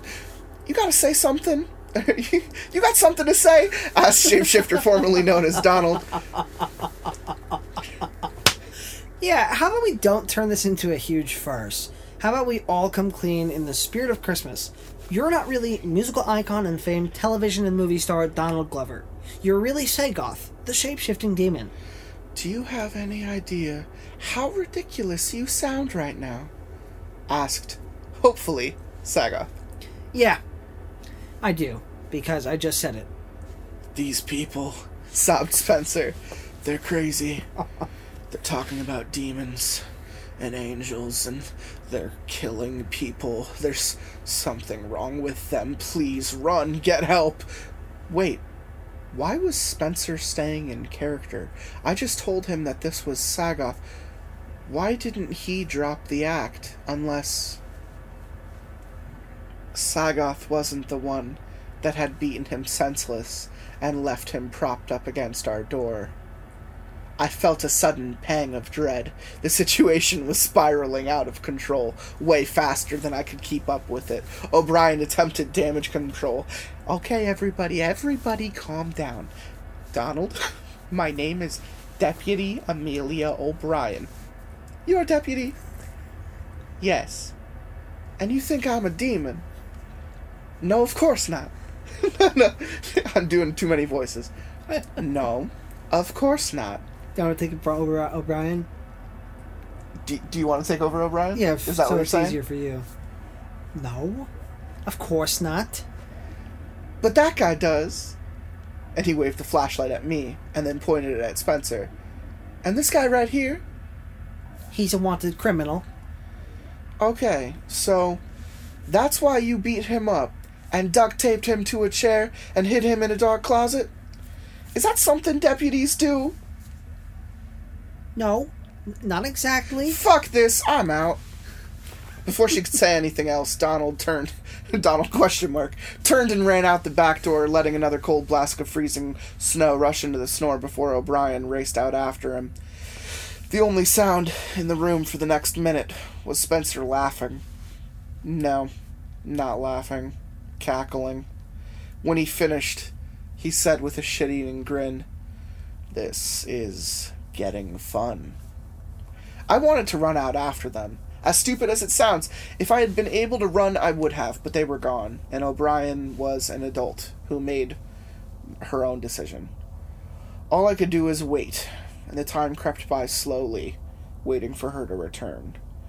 Intrusive mental images of a demon flaying my friend did not help. Neither did Spencer's comments.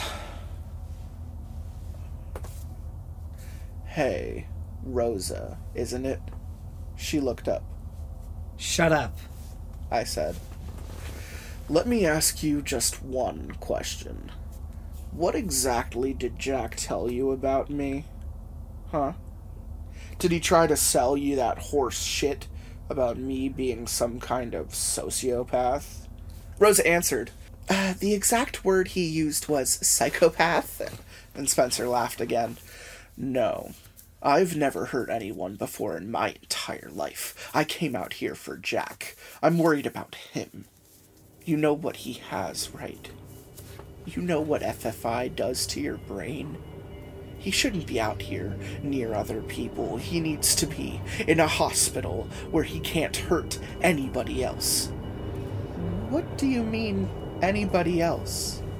A crutch walked over to Spencer and considered hitting him, but decided against it for two reasons. First, that would have been embarrassingly ineffective. And second, it was obvious that that's what he wanted. He was trying to flip Rosa and prove that I was the bad guy. I don't know why I thought it was a good idea to en- engage in conversation. Do you have any idea how annoying it is to live with what you did to my leg? I'd bet it's not half as bad as what you did to any of the folks you killed. Why don't we ask Kiefer? Or how about my old boss? Hey, I didn't kill your old boss. A second passed before he cracked a smile and I realized what I had done. What about Kiefer? He asked in a soft, nervous voice from behind me. Oh. Yeah. Uh, him either. I, I didn't kill anybody. Now let me ask you a question, Jack. You know, 'cause you're in such an honest mood right now. Whatever happened to Carlos, huh? I've been sitting here in the dark all night and I can't shake this weird thought. Am I the only one that wants to know why Carlos isn't here? I looked at Jerry and put him and said, Put him in the cooler. We wheeled the psychopath into the walk in, double checked that the duct tape was secure, then closed the door and propped a chair up against the handle. He could scream to his tiny black heart's content in there and it wouldn't bother us. Ten more minutes passed by before O'Brien returned to the store, He got away. she said as she dusted the snow off of her jacket. Jerry shattered a glass beer bottle against the wall and pointed the jagged fragment at her, yelling, Nice try, demon! she glared at him and said, If you come near me with that thing, you better be ready to use it. Because either I'm going down or you are. He's right. What? asked Rosa and O'Brien at the same time. O'Brien was alone out there with Sagoth. For how long? We have no idea if you're really you anymore. Jack, I think you're confused. Rosa raised her hand and said, Why don't we just ask her something that only the real O'Brien would know? Good idea, said Jerry. Is Jack circumcised? Dude. Nice. How the hell would I know that? She answered. Her, well, I answered. Jerry, her, Jerry looked at me, then back at her, then back at me. Oh, were you two not? Oh. I'm sorry. I think I totally misread that entire situation. Remind me to kick your ass later. Taking the words right out of my mouth before pointing her flashlight at the empty supply closet. Where's Spencer? I explained that he was trying to get into our heads and we had no choice but to put him in there. It was self defense. Amazingly, she didn't disagree. It took a minute for the situation to calm down, but eventually Jerry lowered his bottle knife and agreed that we can all just keep an eye on one another until daylight and backup came. I lit the last of our candles and placed them all around the store, then got O'Brien alone in a corner. Jerry was still eyeballing us pretty hard, so I whispered, There's something I, I think you need to see. What is it? She whispered back. I can't say exactly. I, I need to show you. Okay, where is it? I need Spencer's phone. Let me guess. Is it still on him? I nodded. In the middle of Spencer's mind games, I had once again forgotten to steal his sense, uh, his cell phone. I'll be right back, she said. I followed as close behind as possible as she crossed to the cooler and pulled back the chair. I definitely didn't love the idea of opening that cooler door. Every time I think of Spencer, I convince myself that he's already figured out a way to escape and he's just a few seconds from falling down on me and from falling down on me from the ceiling like evil Spider Man. What's she doing? asked Jerry in an atypical voice that I would call concerned if it were coming from anyone else. We didn't answer. Instead, O'Brien opened the door, pointed her flashlight at the still smiling Spencer, and walked up to him. I waited until she had put her flashlight on a shelf and reached her hand into Spencer's pocket before I sprung into action, slamming the cooler door shut and pushing the chair back into place. I could hear her muffled scream and slams against the other side of the metal door. I'm sorry. I whispered. Dude, what the hell was that? I leaned my back against the cooler and looked at the shocked faces of Jerry and Rosa. Had I made a mistake? If that really is O'Brien, then we'll, we'll know in a few hours when help arrives. If it isn't, then we've got the demon exactly where we need it. What demon? screamed the ever inquisitive Rosa. When did you start talking angels and demons? I'm willing to give the benefit of the doubt, but a person has to have their limits. All I know is that you've been acting strange all night, and then your friend shot me with a taser in my sleep, and then you come in with this guy that you're all fanboying over so hard I expect you to start drinking his bathwater, and then out of nowhere you start saying he's a demon? Uh, well, when you put it like that, sure. I guess this does look bad. And where's the gun, huh? You two go outside and then Jerry just loses the gun? How do you know he didn't take it? Yeah, yelled Jerry. How do you know you didn't take it? I gave him my coldest stare. I want to let O'Brien out of the cooler right now, please. And she crossed her arms and started tapping her foot. I can't do that. Why not? She called me Jack. So? Yeah, echoed Jerry. So what? So, she never calls me Jack. She calls me Crutches, or Weirdo Boy, or some other slightly insensitive pet name. I've never heard her call me Jack before. Hmm. He does make a compelling point. Shut up! It was too late. Spencer had put the roots of doubt into Rose's mind, and there was nothing I could say that would get her back on board. Fortunately for me, I didn't have to say anything, because right then the front doors opened, and O'Brien walked in. He got away, she said as she dusted the snow off of her jacket. Jerry shattered another glass beer bottle against the wall and pointed the jagged fragment at her, yelling, Nice try, demon! She glared at him and said, If you come near me with that thing, you better be ready to use it, because either I'm going down or you are. Fuck. How? How did you get out? Rosa stammered. Get out of what? she asked. Oh, check it out, Jerry said to the room. It's Rosa's first time witnessing something paranormal. Let's see how she reacts. O'Brien put her hands up and said, What the hell are you talking about? And why is there a chair next to the cooler? And where's duct tape, boy? Rosa fainted. And as strange as this sounds, it's probably a good thing she wasn't conscious for this next part. As sad as I am that Donald Glover's gone, I don't know how long I could have done a Donald Glover was- impression. It was fucking perfect. Thank you.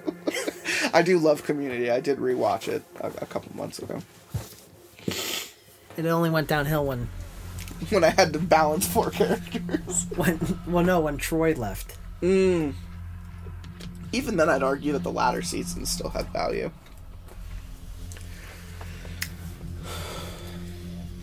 Did you ever hear the one about the guy who thought the fireman was an arsonist?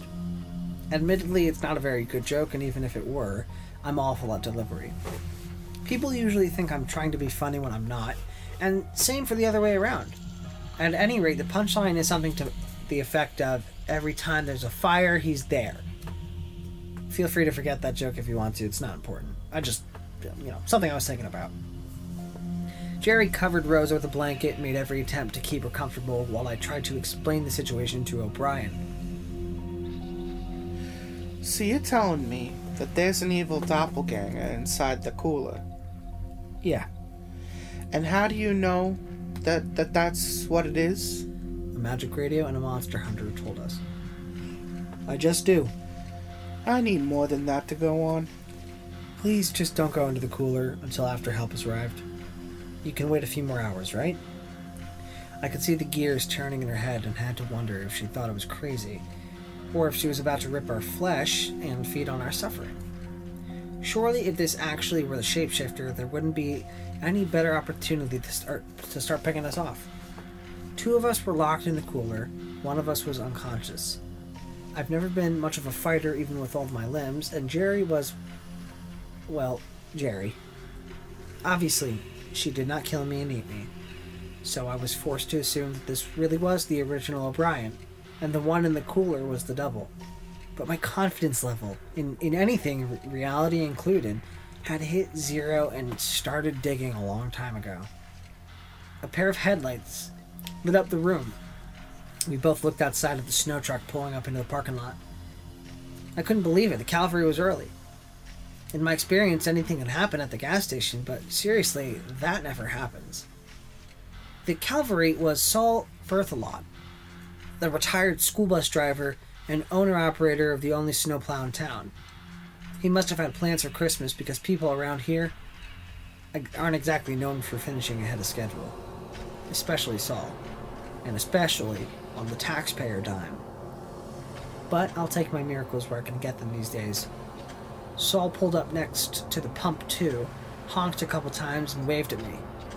O'Brien stated the obvious.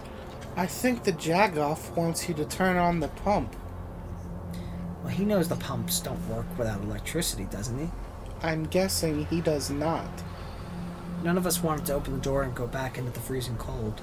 But when the pumps hadn't magically switched on after a few seconds, Saul decided it would be a good idea to lean on the horn until somebody came out to help him. O'Brien pulled out her car keys and started for the door. Where are you going? I asked, stumbling after her and trying to not make it sound like I suspected she might be on her way to kill him and strip his flesh. I have a can of gas in my trunk. I was going to help him on his way, if that's alright with you, Jack. Oh, fuck. I suddenly felt very small. It's bad enough not being able to trust my own eyes or memories or mind. It's so much worse not being able to trust my friends. Hang on a second. Jerry said before O'Brien pushed the door open. You just called Jack Jack. So, She asked. Jerry looked at me and waved his hands in the air. your entire basis for locking the other O'Brien in the cooler was that she called you Jack. O'Brien shook her head at me. I call you Jack all the time. It's your name, dumbass. Don't open that door. Behind Jerry, Rosa was floating with her eyes rolled back into pupils. Pupilless. Oh, her eyes rolled back into pupilless white bulges. He looked her, he looked back at her and casually said, Oh snap! She's floating again. It is not safe. Something has found you. It is waiting, hungry, outside. She slowly started to rise into the air by a few more inches until Jerry grabbed her around the waist. I'm gonna have to tie her to a chair or a doorknob or something. Do you remember where Benjamin left all that paracord? There is something on the roof. I looked her in the eye area and asked, now this is like a metaphorical something on the roof. You fools! There is something on the roof. With that, Rosa pointed out the glass doors up at the covered awning over the gas pumps, at the thing leaning over the edge, staring down at the snowplow. what followed is actually pretty difficult to describe. When we saw it, the three of us had a shared moment, a visceral, animal reaction like a nut punch to the soul. Before that instant, I had seen some things, truly bizarre things, that many people might have considered horrific. My own exposed bones, a clan of nudist zombies, a snake and a spider hybrid. I could keep on listing these things all day. But my point is, after this, I'm going to have to completely re examine my concept of horrific. The very image of that creature, which is not even the right word for it if human language is, you know, even or human language is even capable of one, was something that eyes were never meant to see. It forced our minds way past fight or flight into some third option, like my brain simply gave up and shat its pants. We all said it at the same time. Fuck. Rosa fell into Jerry's arms with her eyes closed, and he dropped onto her. Yeah, he did. And he dropped her onto the ground like a sack of dog food. we were all transfixed at the horrendous beast on the ledge of the pump awning. Its head was the size of a beach ball, shaped more or less like an enormous skull. The eyes were sunken charcoal pockets that didn't appear to move in time or relation with the rest of its body, sort of like balls of smoke. Two nostril slits above a half open mouth, filled with disorganized rows of serrated chalk white teeth like those of a shark, each one about the size of my thumb. It had two spiraling horns, both at least a yard in length and shiny black marble in appearance. The thing's clawed hands were tipped in jagged talons, blacker than black, and its skin resembled that of a third degree burn. Pinkish deposits of scar tissue glued upon layers of giant ropey muscles. Even more interesting was that we could see the beast in all of its monstrous glory outlined against the sky, even though there was no light out there other than the ones on the snowplow. Our eyes were picking up a whole new wavelength outside of the normal visible spectrum. It was all coming from this thing, Three way jinx. yelled out Jerry, temporarily snapping the rest of us back into reality, and in all likelihood saving us from losing what was left of our minds. O'Brien fell to the ground and started violently barfing, Hey, yelled Saul from inside his truck. you guys got any gas left or what? As much as I didn't want to look back at those doors, I had to. Saul was about to do something he had no idea would be the single worst mistake of his life. I feel like maybe I should tell you a little bit more about Saul. When I was still too young to drive, I would have to make a half a mile. I'd have to walk half a mile every morning to my area's school bus pickup spot. Spot at 5:30 a.m. My house was close to Saul's hunting camp, where he parked the school bus. So that meant I was always first on the bus route, and if I were ever late, he would leave without me. But depending on how hungover he was, he might not start driving until 6:30 or 7, which meant I would have to stand in the middle of a dirt field next to the road for up to an hour and a half at the point of each day when mosquitoes were waking up. After his wife left him, he became a much more tolerable drunk, and his kids would show up to school with bruises and broken teeth. He would spend hours at the gas station sometimes refilling the same cup of coffee over and over, and droning on to anybody that would listen to him about which new group of people he had decided was ruining his country. One time, his name came up on transmission. There is a man, Saul Berthelot. He cries alone in deer stand. His blood alcohol content is 0.3110. He owns 42 firearms. His favorite color is purple. I guess my point, if I even have one, is that Saul was a shitty bus driver, a shitty husband and father, shitty customer, a shitty person, probably a shitty hunter too. He was a lot like most people in this town, actually. But even still, I did not want to watch him get his skin ripped off. I got to the front doors and pushed them out open at the same time. Saul was stepping out of his snow truck. I screamed, Stay inside your vehicle! Either Saul hadn't heard me or he decided to ignore it, choosing instead to down the rest of his 41 ounce natty light before tossing it into the snow. Saul, go back to your truck. There's a gas leak or, or something. He was a couple yards from his truck when he looked at me and yelled back. Fuck you! I need to take a piss! The creature lurched forward from the edge of the awning, reached its left arm down with the speed of a mousetrap, snatched Saul into the air by his feet. The beast pulled Saul, dangling upside down, screaming and cursing close to its mouth. Saul was extremely lucky that he was always that he always kept a loaded pistol tucked into his pants. Not because that helped him survive the situation. No, he died. Like so much dead, but at least the pistol saved him from what could have been a feast of agony for the thing on the awning, which I had deduced by now was actually the real demon Sagoth. He popped off a couple rounds into the demon's face, but the mortal weapon was as ineffective as a bee sting. All it did was piss off the demon enough to slam Saul full forced against the concrete pavement below. When he picked the man back up, his broken body dangled lifelessly in the monster's hand. With its other hand, it poked at Saul a few, ti- a few times. Then, with one of its talons, opened the man up and spilled his blood onto the snow. wow. As far as last words go, fuck, Fuck you! I need to take a piss! are probably not the ones you want on your tombstone.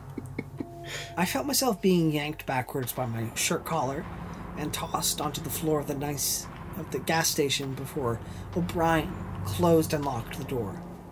Yeah, nice. Lock the door. That deadbolt will be sure to stop the twenty foot tall demon creature from coming inside.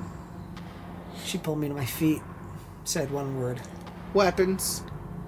We stayed as far away from the door as possible while we turned the place inside. Uh, while we turned the place inside out, looking for whatever we could use to defend ourselves. But it was seriously slim pickings. Broken glass shards, chair legs, a pair of spare crutches, three pocket knives. We didn't have what it took to kill that thing outside if we wanted to, if it wanted us to. I can't believe he's dead. lamented O'Brien as she collected a few bottles of our more flammable liquor. Just like that. Well, Jerry answered as he duct taped a pocket knife to the edge of a chair leg. he died doing what he loved shooting stuff. O'Brien shook her head in disgust. Jerry caught the gesture and asked, Oh, I'm sorry. Were you and Rando close? Dude, I said, I know tensions are high because it's Christmas and all, but read the room. A man just died, So what? Jerry said defensively. Somebody dies every 600 milliseconds. We can't function if we have to grieve every single one of them. Are we really going to pretend that any of us are broken up over that red shirt? If we can be perfectly honest for a second, the value of human life out here at the gas station is grossly over exaggerated, and out of the six people inside this building, Rosa is probably the only one of us that hasn't killed anybody. He stared at me and O'Brien, daring us to call him on that. We all just stood still, trying to think of what to say. But there really wasn't anything to say at, at all. For all his faults, Jerry could be very uh, Jerry-ish sometimes, and it's easy for me to forget that when I first met him. He was trying to get me to join a murder cult. well, I finally said, it's only her first day. we allowed ourselves a short, awkward laugh before going back to hunting for weapons. I can't say exactly how much time had passed, but the three of us were ripping open every box in the supply closet when we heard Rosa say. Hey guys, what happened? We looked back and saw her standing in the doorway, pointing Saul's revolver at the floor. Where did you get that? Asked O'Brien. I saw this thing just sitting there on the ground outside. Did you guys know that there's a snow truck out there? How did you get it? O'Brien asked, even though I think we all knew the answer already. I just walked outside and picked it up. Why?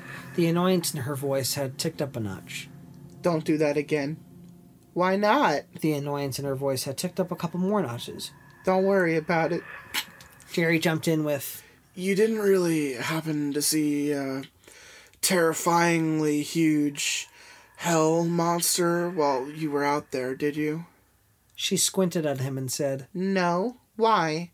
Did you lose one? O'Brien reached out, snatched the gun from her hand. Hey!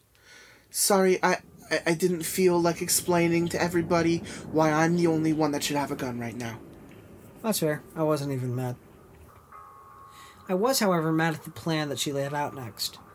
Desperate times call for desperate measures, and there was only one resource we had purposely neglected to tap before now. Whatever was left inside of the cooler, we were going to need help fighting the thing outside. And whether I liked it or not, Spencer was a survivor. O'Brien checked the revolver to see that we had four bullets left. That would almost certainly not be enough if we needed it. The deputy opened the door, gun in hand, while the rest of us stood close behind holding flashlights. Our job was to collectively point them into the eyes of anybody or anything that might try to jump out at us, if it came to that. We didn't know what to expect when they opened the door, but the first thing we saw was the empty chair that Spencer had been duct taped to. Hello? O'Brien called into the room. Is anybody alive in there? After a few seconds with no response, she stepped into the cooler, and I immediately regretted going along with his plan. Spencer flew in from next to the cooler door, hooked an arm around O'Brien's gun, and spun it right into the wall. The gun clacked to the ground, and we all tried pointing our flashlights at him, but he was just too freaking fast.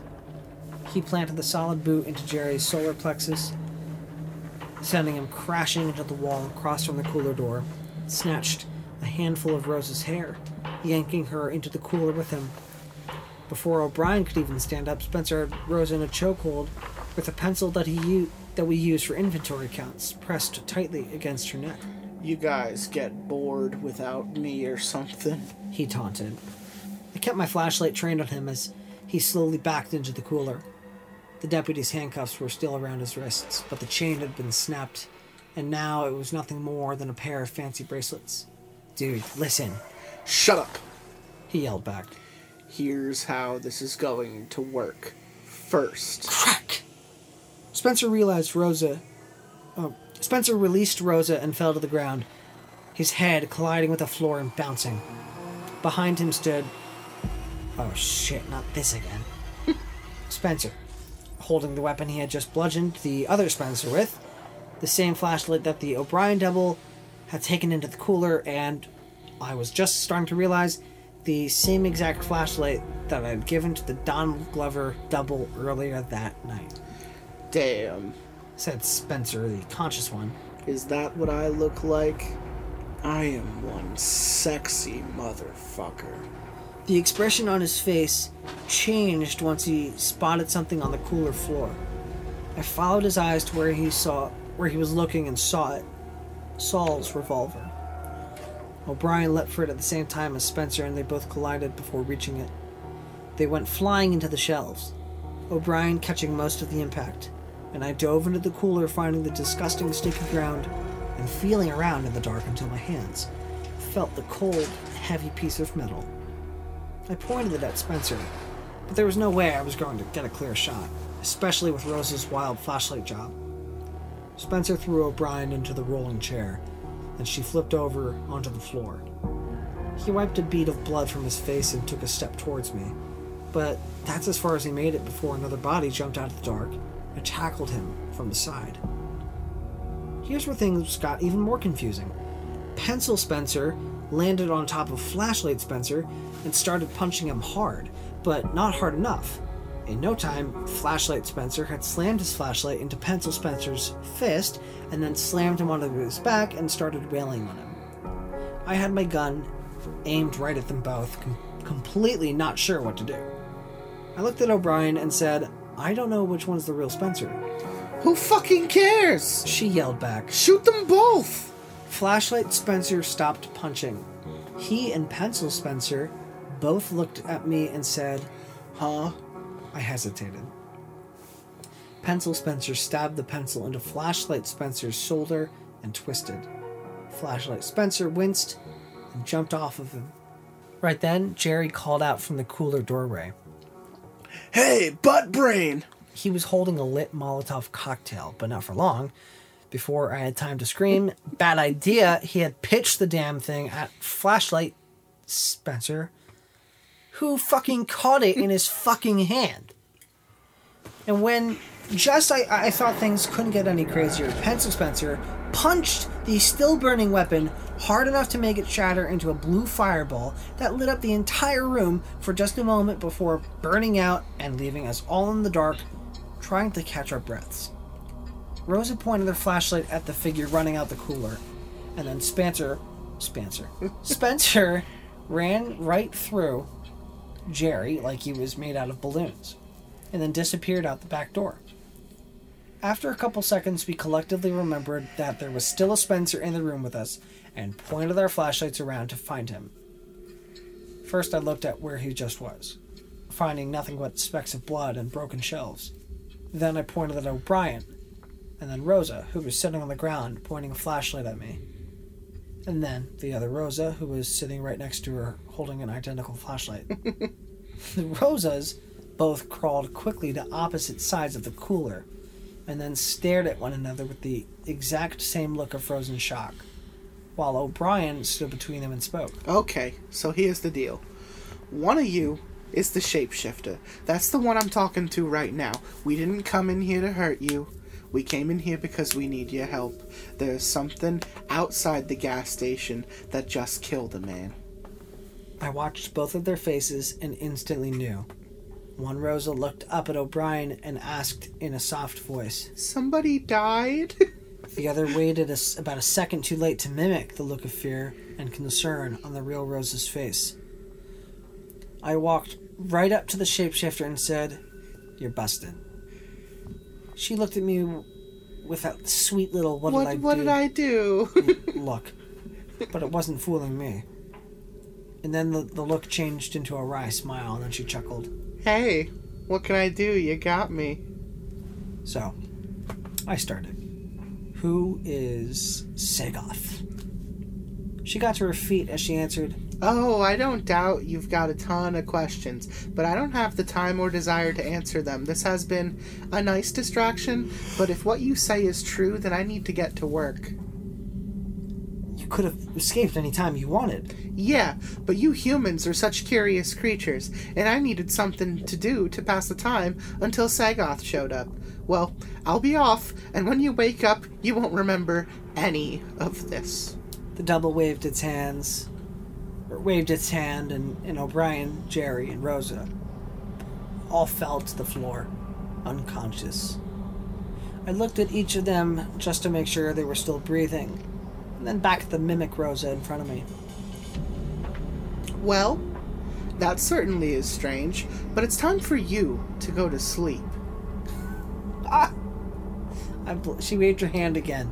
I blinked a couple times. What? She said, I don't sleep. I said back, I thought I told you that.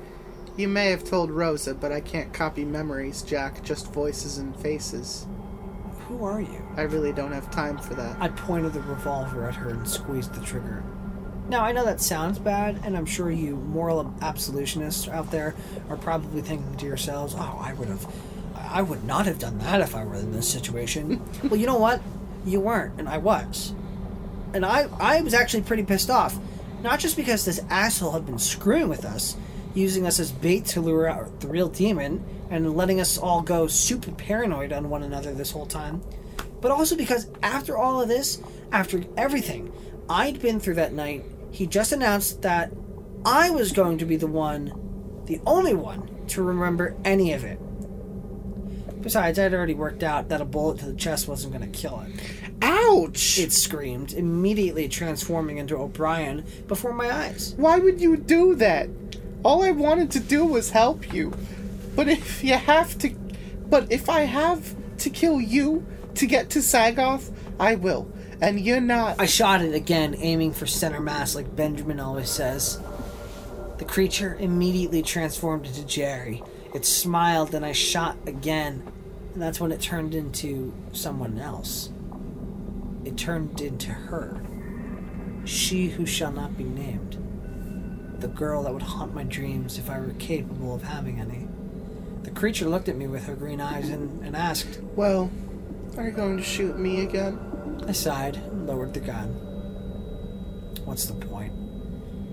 It changed one last time, and then I was standing in my own presence. And I gotta say, I didn't realize how rough I was starting to look. I desperately needed a haircut.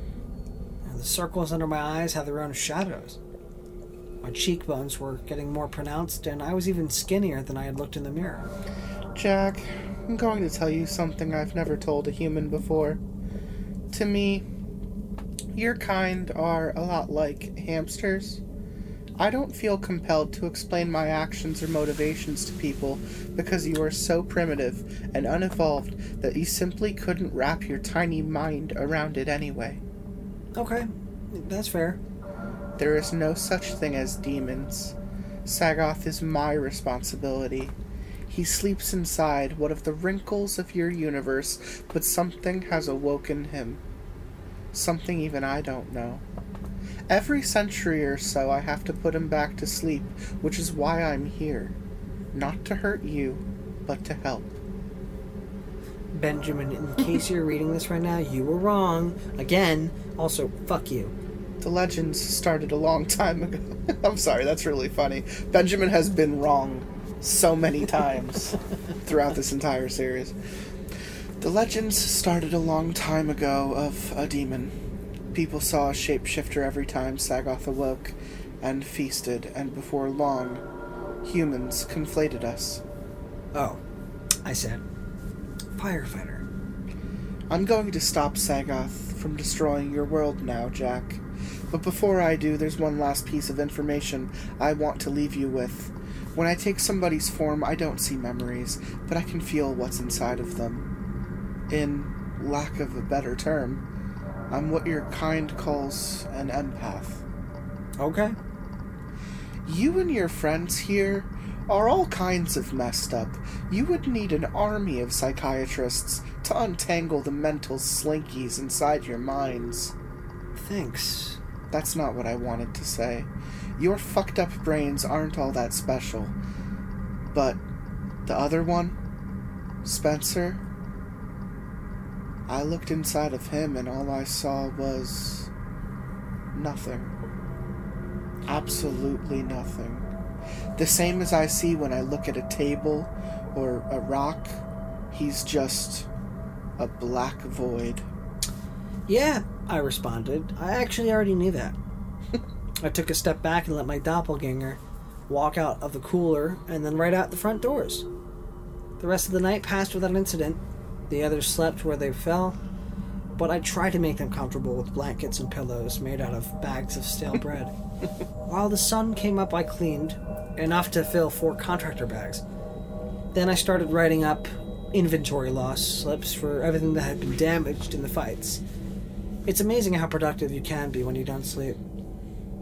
After everything was back in order, I sat in my chair behind the register and read for about an hour or so while the others slept off whatever the uh, shapeshifter had done to them. Our first customer walked into the store a little while after that. I didn't bother looking up for my book because I already, I already posted a sign on the front door that said we didn't have electricity and couldn't sell gas or run cards or accept cash, and nothing worked. I added my own festive touch to the bottom with a drawing of a Christmas tree. A customer walked up to the counter, interrupted my book, right when it was finally starting to get interesting. Excuse me. Do you have any band aids? I looked up from my book and saw that the man standing there was Spencer fucking Middleton, complete with a pencil still sticking out of his shoulder. I quickly reached for the gun, which I had left on the counter, realized that it wasn't even there anymore. Spencer lifted the revolver and asked, Was this what you were looking for? Feels a little light. Did you think you were going to take me out with the first shot? I slowly dog eared my page, placed the book on the counter before asking, Is there any way you're actually just a shapeshifter? Spencer shook his head. A minute later, we were back outside in the knee deep snow behind the gas station. Spencer dug the barrel of the gun into my back and walked me towards the woods. Before we got there, he said, Stop. and then he looked around, smelled the air, smiled, and pulled a long knife out of its sheath on his belt. Yeah, this will work. Are you left handed or right handed? Why? I asked. Never mind. He grabbed my left hand and sliced my pinky off, cl- just clean off, then grabbed both of my crutches and yanked them away from me. I hit the thick blanket of snow, and I hugged, my rapidly bleeding hand wound against my stomach. The hot, wet liquid pouring out strangely felt comforting as it warmed my torso. Nothing personal. I just needed some bait. I got a new boss now, and he wants me to bag and tag something special. Do me a favor and keep on bleeding. It won't take long for the thing to catch your scent. For what it's worth, if this thing doesn't kill you, I'll let you live. He turned and began to walk away. Hey, Spencer! I yelled after him. He stopped. Yeah? You're a dick. It just makes you think of uh makes you think of Book of Mormon. He's like, You blamed your brother for eating the donut. He's like, Yes. You're a dick. Jesus, I'm sorry. I can't believe Jesus called me a dick. He laughed and walked back into the gas station, carrying my crutches under his arm. I laid on my back, looking up at the sky, and heard the familiar sound of that gas station door closing, followed by the familiar scraping noise of the deadbolt going into place. If I were going to give sur- uh, survival the old college try, it would have to be now or never. I pushed myself along with my good hand and leg, leaving a sloppy trail of bloody snow behind me. Maneuvering in my condition was going to be difficult, to say the least, and I could sense that my vision was beginning to tunnel, which, for me, is a particularly bad prospect. If I lose consciousness, it means I'm dead. I managed to pull myself all the way to the side of the gas station before I finally decided that this was a waste of time. I wasn't getting back inside, and even if I did, Spencer would pull me right back out. There was nothing left to do but hope for one more miracle. Hey, Jack. What are you doing out here? I looked up to see my old friend Tom, with his white hair perfectly matching the snowy landscape. Tom was the first deputy that sent out to baby that they sent out to babysit us, and the first one to die. I squeezed my bloody nub under my armpit to try and slow the bleeding as I worked out if I was looking at a ghost, a hallucination, or the shapeshifter, and realized that I genuinely couldn't tell. Spencer's using me for bait. Tom instantly morphed, morphed into a seven foot tall, 400 pound Samoan covered in scars and tribal tattoos. Well, that limited the options down to hallucination or shapeshifter. That punk is back. He barked. Yeah, Well, I guess I need to teach him a lesson about. he stopped and, and turned back to the woods. Something out there was crunching loudly through the forest, snapping through the branches, causing a hell of a lot of noise as it approached. The Samoan figure crouched next to me and whispered, Sorry, it looks like we don't have time to get you out of here. Sagoth has smelled your blood, and now he comes for you. That sucks. Listen to me very closely. There's one thing you need to know about Sagoth. He has one weakness, and that is this. He cannot hurt you if you don't look at him. Do you understand? No. Close your eyes. No matter what happens, no matter what you hear, keep your eyes shut until you hear me say the word Salutem! Until then, he will do everything he can to trick you into opening your eyes. Once you do that, all bets are off. He'll start with your eyelids. Do you understand? Still no. The shapeshifter sighed and said, Close your eyes. Uh, Right then, I saw it. Sagoth. Pushing his way through the forest, he stood as tall as the trees, horrendous and humanoid, with an aura of inconceivable terrors and a face that screamed all things dark and hateful. I shut my eyes and instantly felt blessed relief, It's okay. said a sweet, gentle voice. You can look now. It's safe. He will do everything he can to trick you into opening your eyes. Um, no, that's okay, I said. From behind me, I heard O'Brien screaming, Jack, help me! You have to do better than that. All at once, I felt them crawling all over me. Insects. They chirped and squeaked as they flooded up my pants leg and under my clothes and even into my nose, ears, and mouth. I gagged and swatted at them, but I still pressed my eyes shut as hard as I could. A burning heat blasted across my face as I heard the giant being scream from inches away. Maggot, open your eyes and behold your damnation. No thanks, I yelled back. That's right, cough, bitch. Yeah, I'm sorry, that voice took it out of me. That was really good. Thank you. Reminded me of like a Uruk-hai. And then he brought out the big guns. The next thing I knew, I was falling. There was no earth beneath me, only air whipping against my skin as I plummeted down, down, down. It's a good thing I'm such a coward, because I think squeezing my eyes shut in a situation like that was actually my natural reaction. After falling for what felt like ages, I finally landed in a, in a warm ocean. This was about to get really tough. I kicked and screamed. Oh, excuse me. Reg- a slight, Oh, slight Step regurgitant. bro. My stepsis pulled down her panties Ooh. and said, "Oh, Chinese." Again. I kicked and screamed at the water around me with no idea which way was up or down. I was certain that I was about to drown, but still, I kept my eyes shut. Eventually, I could feel myself rising. The air left in my lungs was maybe possibly enough to pull me to the surface.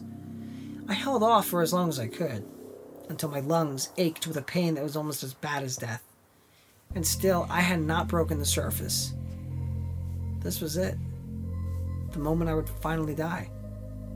But if I had to go, I, I wasn't going to give that douchebag demon the satisfaction of knowing he had beaten me. I kept my eyes shut, put up two middle fingers, and took a deep breath of water, which of course turned out to be air. As soon as I inhaled, I was transported back to the snow covered patch of dirt next to the gas station, completely dry and still freezing to death. The air suddenly reeked of boiled eggs, and a girl's voice said into my ear, Salutem. You can open your eyes, Jack. Sagoth is back where he belongs. I cautiously opened one eyelid and looked at the amazingly beautiful woman standing beside me and asked her, So, he's gone? For now. It's interesting. Most people crack at the spiders and look. But you got all the way to the ocean. I don't expect this to mean much to you, but I'm actually impressed. A metal pole erupted out of the center of her chest, and she fell to her knees, coughing up copious amounts of blood. She looked down at the thing with a bewildered expression, then fell over onto her side. The pole was thin like an arrow, covered in serrated hooks, and once she hit the ground, I could see that it was actually a spear. The other end of it protruded from her back, with a black cord connected to it running all the way across the yard to the feet of Spencer Middleton.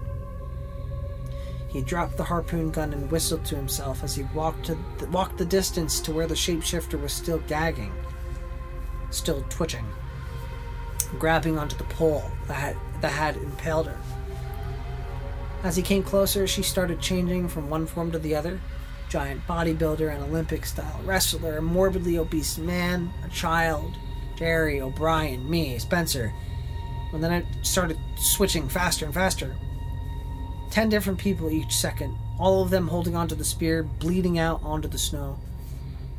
They went through a hundred of them before it finally stopped and settled on that of a frail old Asian woman.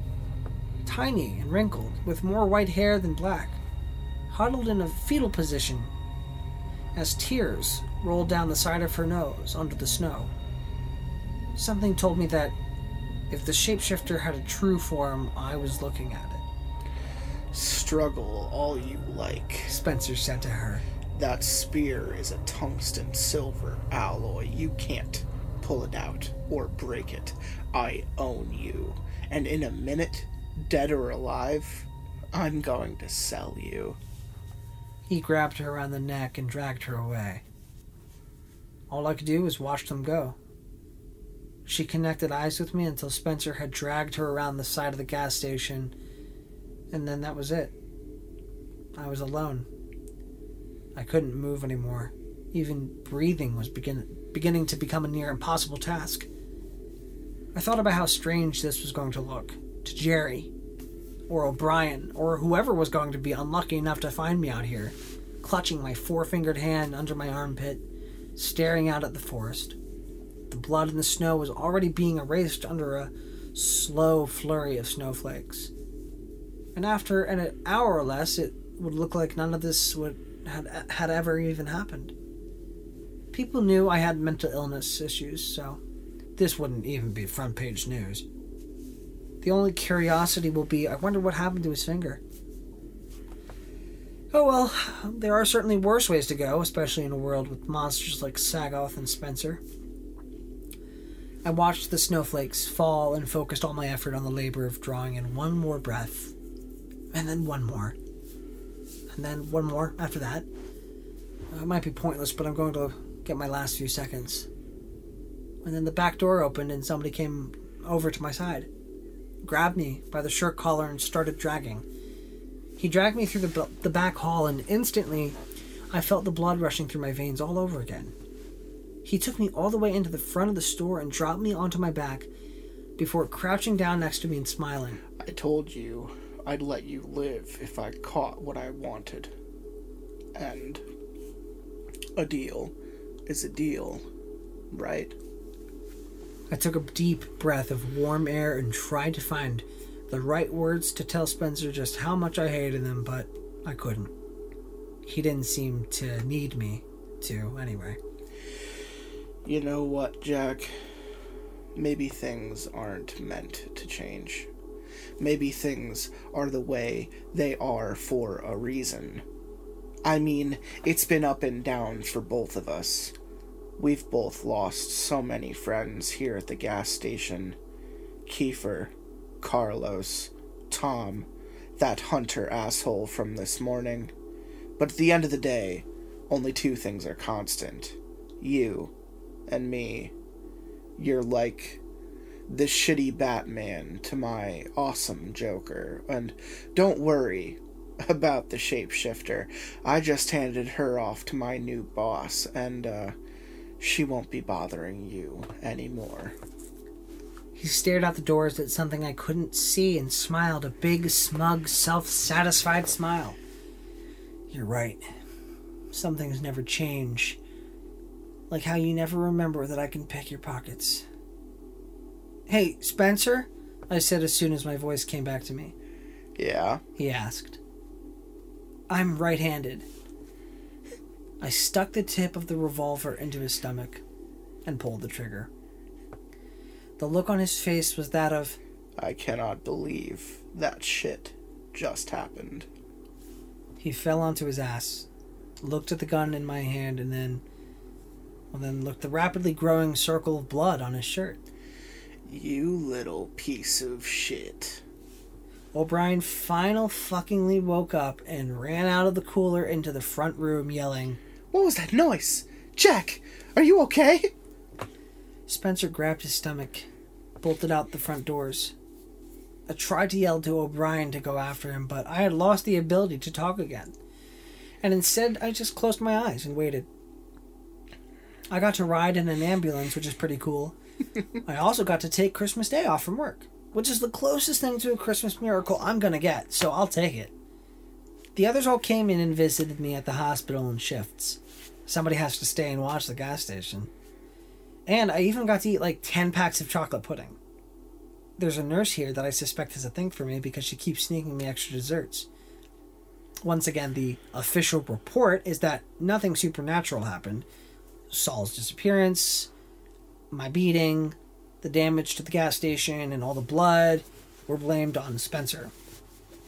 The others have absolutely no recollection of the night, and I'm left with no proof besides my notoriously shaky memory, which is why I decided to write it all down before I forgot anything. All in all, it wasn't the worst Christmas I've ever had.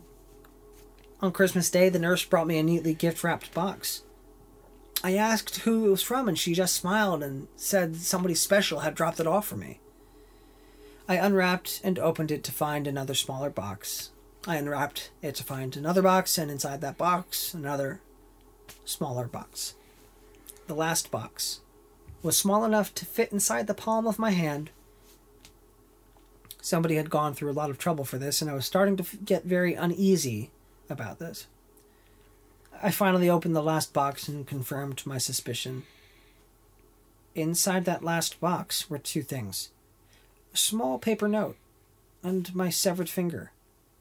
The note only had three words on it in a dried brown ink Merry Christmas, Jack.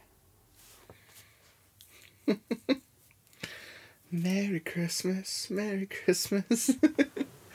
That's Oh. Spencer at the end. I think so. He he always gets away. You know, he always he always gets gets what he wants. Um I'm I'm interested to see it, it feels like something happened between this and Christmas. Yeah. And I'm interested to see where categorically speaking that might have landed. Um let me check real quick. Cause I caught, I thought Christmas was weirdly up on the list, but now that I think about it, Well- the the whole something weird came into the gas I station might have happened Carlos before is that. Carlos is dead. I guess Carlos is dead, and there was a girl apparently that Jack was romantic with at one I guess point. so. So we're gonna have to we're gonna have to get there. A murder at the gas station, Carlos, Maybe. perhaps something weird came into the gas station. I don't know. We'll we'll definitely continue the gas station series and kind of uh, find find a, a place to lump this in. But I, I don't I don't feel bad having read this out of No. order. Yeah.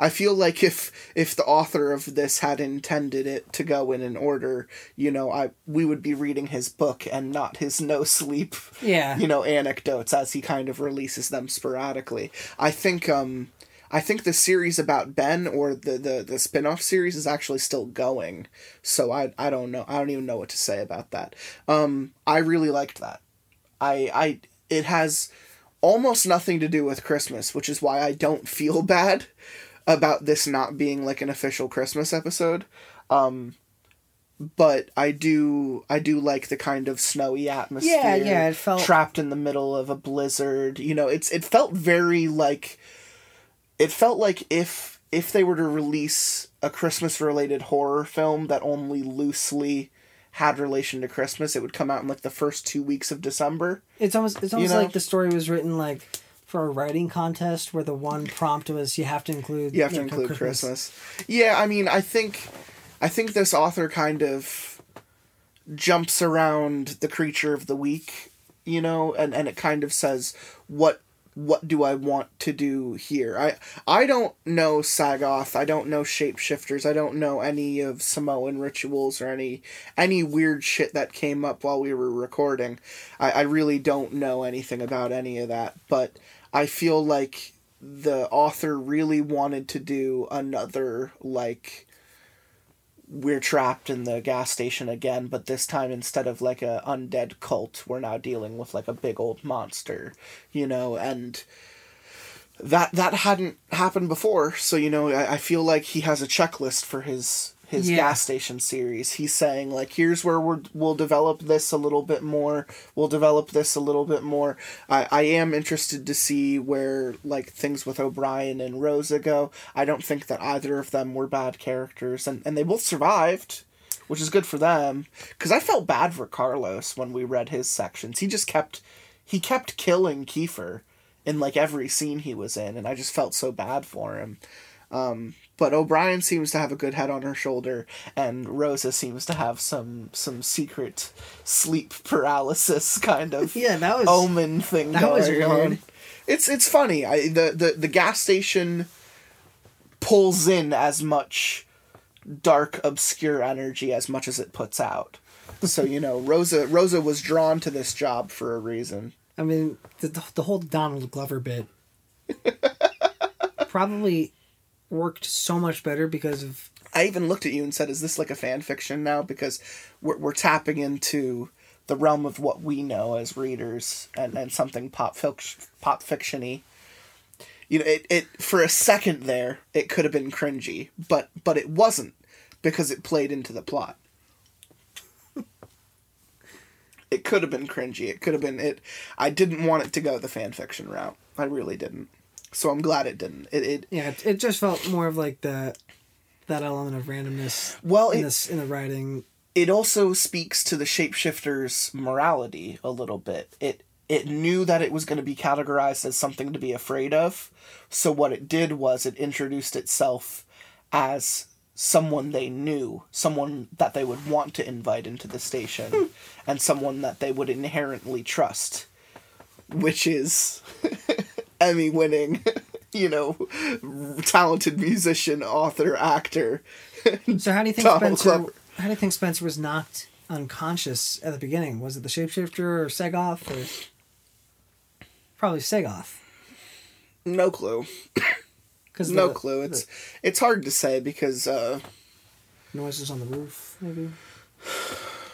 it's hard it's hard to say just because story wise, uh, there there there are too many moments where we forget who's back in the room and who's still walking around outside. And Yeah. and I don't know is there one shapeshifter? Is there multiple? Does Sagoth just take that demon form or is there something else we need to be worried about? Cuz cuz Ben was wrong about the shapeshifter. The shapeshifter was there for a good reason. So you know like where and when was it was it changing its positions? Because um the O'Brien who walked in was not the O'Brien they pushed into the cooler and I, I think that was the shapeshifter that they that they threw in there. I think Spencer was the one always tied to the chair. Um but you know they they had to fight and obviously the Spencer that ran out of there was the real Spencer because Yeah. at that point she turned into Rosa. So it's it's you know there's a way that you can follow it, but I really don't think it matters to the plot at all because I have no idea what Spencer wanted to sacrifice the shapeshifter to, but The boss. This, whatever new boss he has, some some new Lovecraftian god, I'm I'm not excited to to find out what Spencer's new deal is. I that's the least interesting thing about the plot to me. I he he could he could suck dick from any deity that he he so chooses but it's uh, as long as the as long as Jack Townsend is there to tell the story I'm on board I I love that you reflect with the character so much and I enjoy doing all the character voices so I think we have a good balance when we read this material because you you like the author. You like the way he writes and you like the way that Jack talks. So you can always resonate with that. Um, and I'm always down for character acting. So yeah, I, I really like Jack. Like I, I think he's just a really funny character. that's good. Why you don't think so? No, I di- I'm I I as we move forward to the 200th episode, I I like to hear reinforcement like that. Jack is a character in in the 200th special. Oh, there there is a gas station and Jack is the the one working the the cash the cash register. um yeah, I there there are so many good things uh to take from this series and it's not just the believable kind of uh there's I, want to play the Who's opening to Baba O'Riley in the background and slowly zoom in on Jack sitting in this gas station going, "Yeah, I know. You're wondering how did I get here?"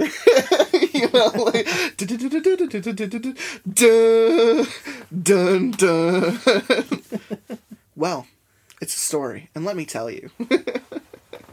I I think that um knowing that this guy is published, like good for you, man. Like keep doing keep doing your stuff, keep writing your stuff. Um we're obviously fans of your material. Um I hope people like listening to this cuz we like reading it. Um it's not going to be the only thing I read with Tenron. I have too many other things I want to read with him. Uh too many other things I want to do, but uh I think we will come back to this every you know, every once in a while, Yeah. every year at least, to to see what Jack is up to. Um, as long as the guy keeps writing it, you know, we'll we'll keep reading it, however much else there is. Uh, Tenron, thoughts? Uh, I'd like to end with a, a Christmas hymn, if that's okay. Yeah, let's go for it. Oh, come in my asshole. come inside my asshole. Oh, come in my ass. Oh, Christ the Lord. You have it right there, folks. You have a wonderful Christmas and a happy fucking New Year. Uh, I hope you're ready for Frowns' sh- shitty fucking hosting next week, because that's what you're in for. So get ready for that shit. Tenron, thank you so much for joining me. Merry Christmas. And Happy a holidays. happy New Year. I'm tired. I'm gonna go fucking shit in the toilet. I wait till the day's end when the moon is high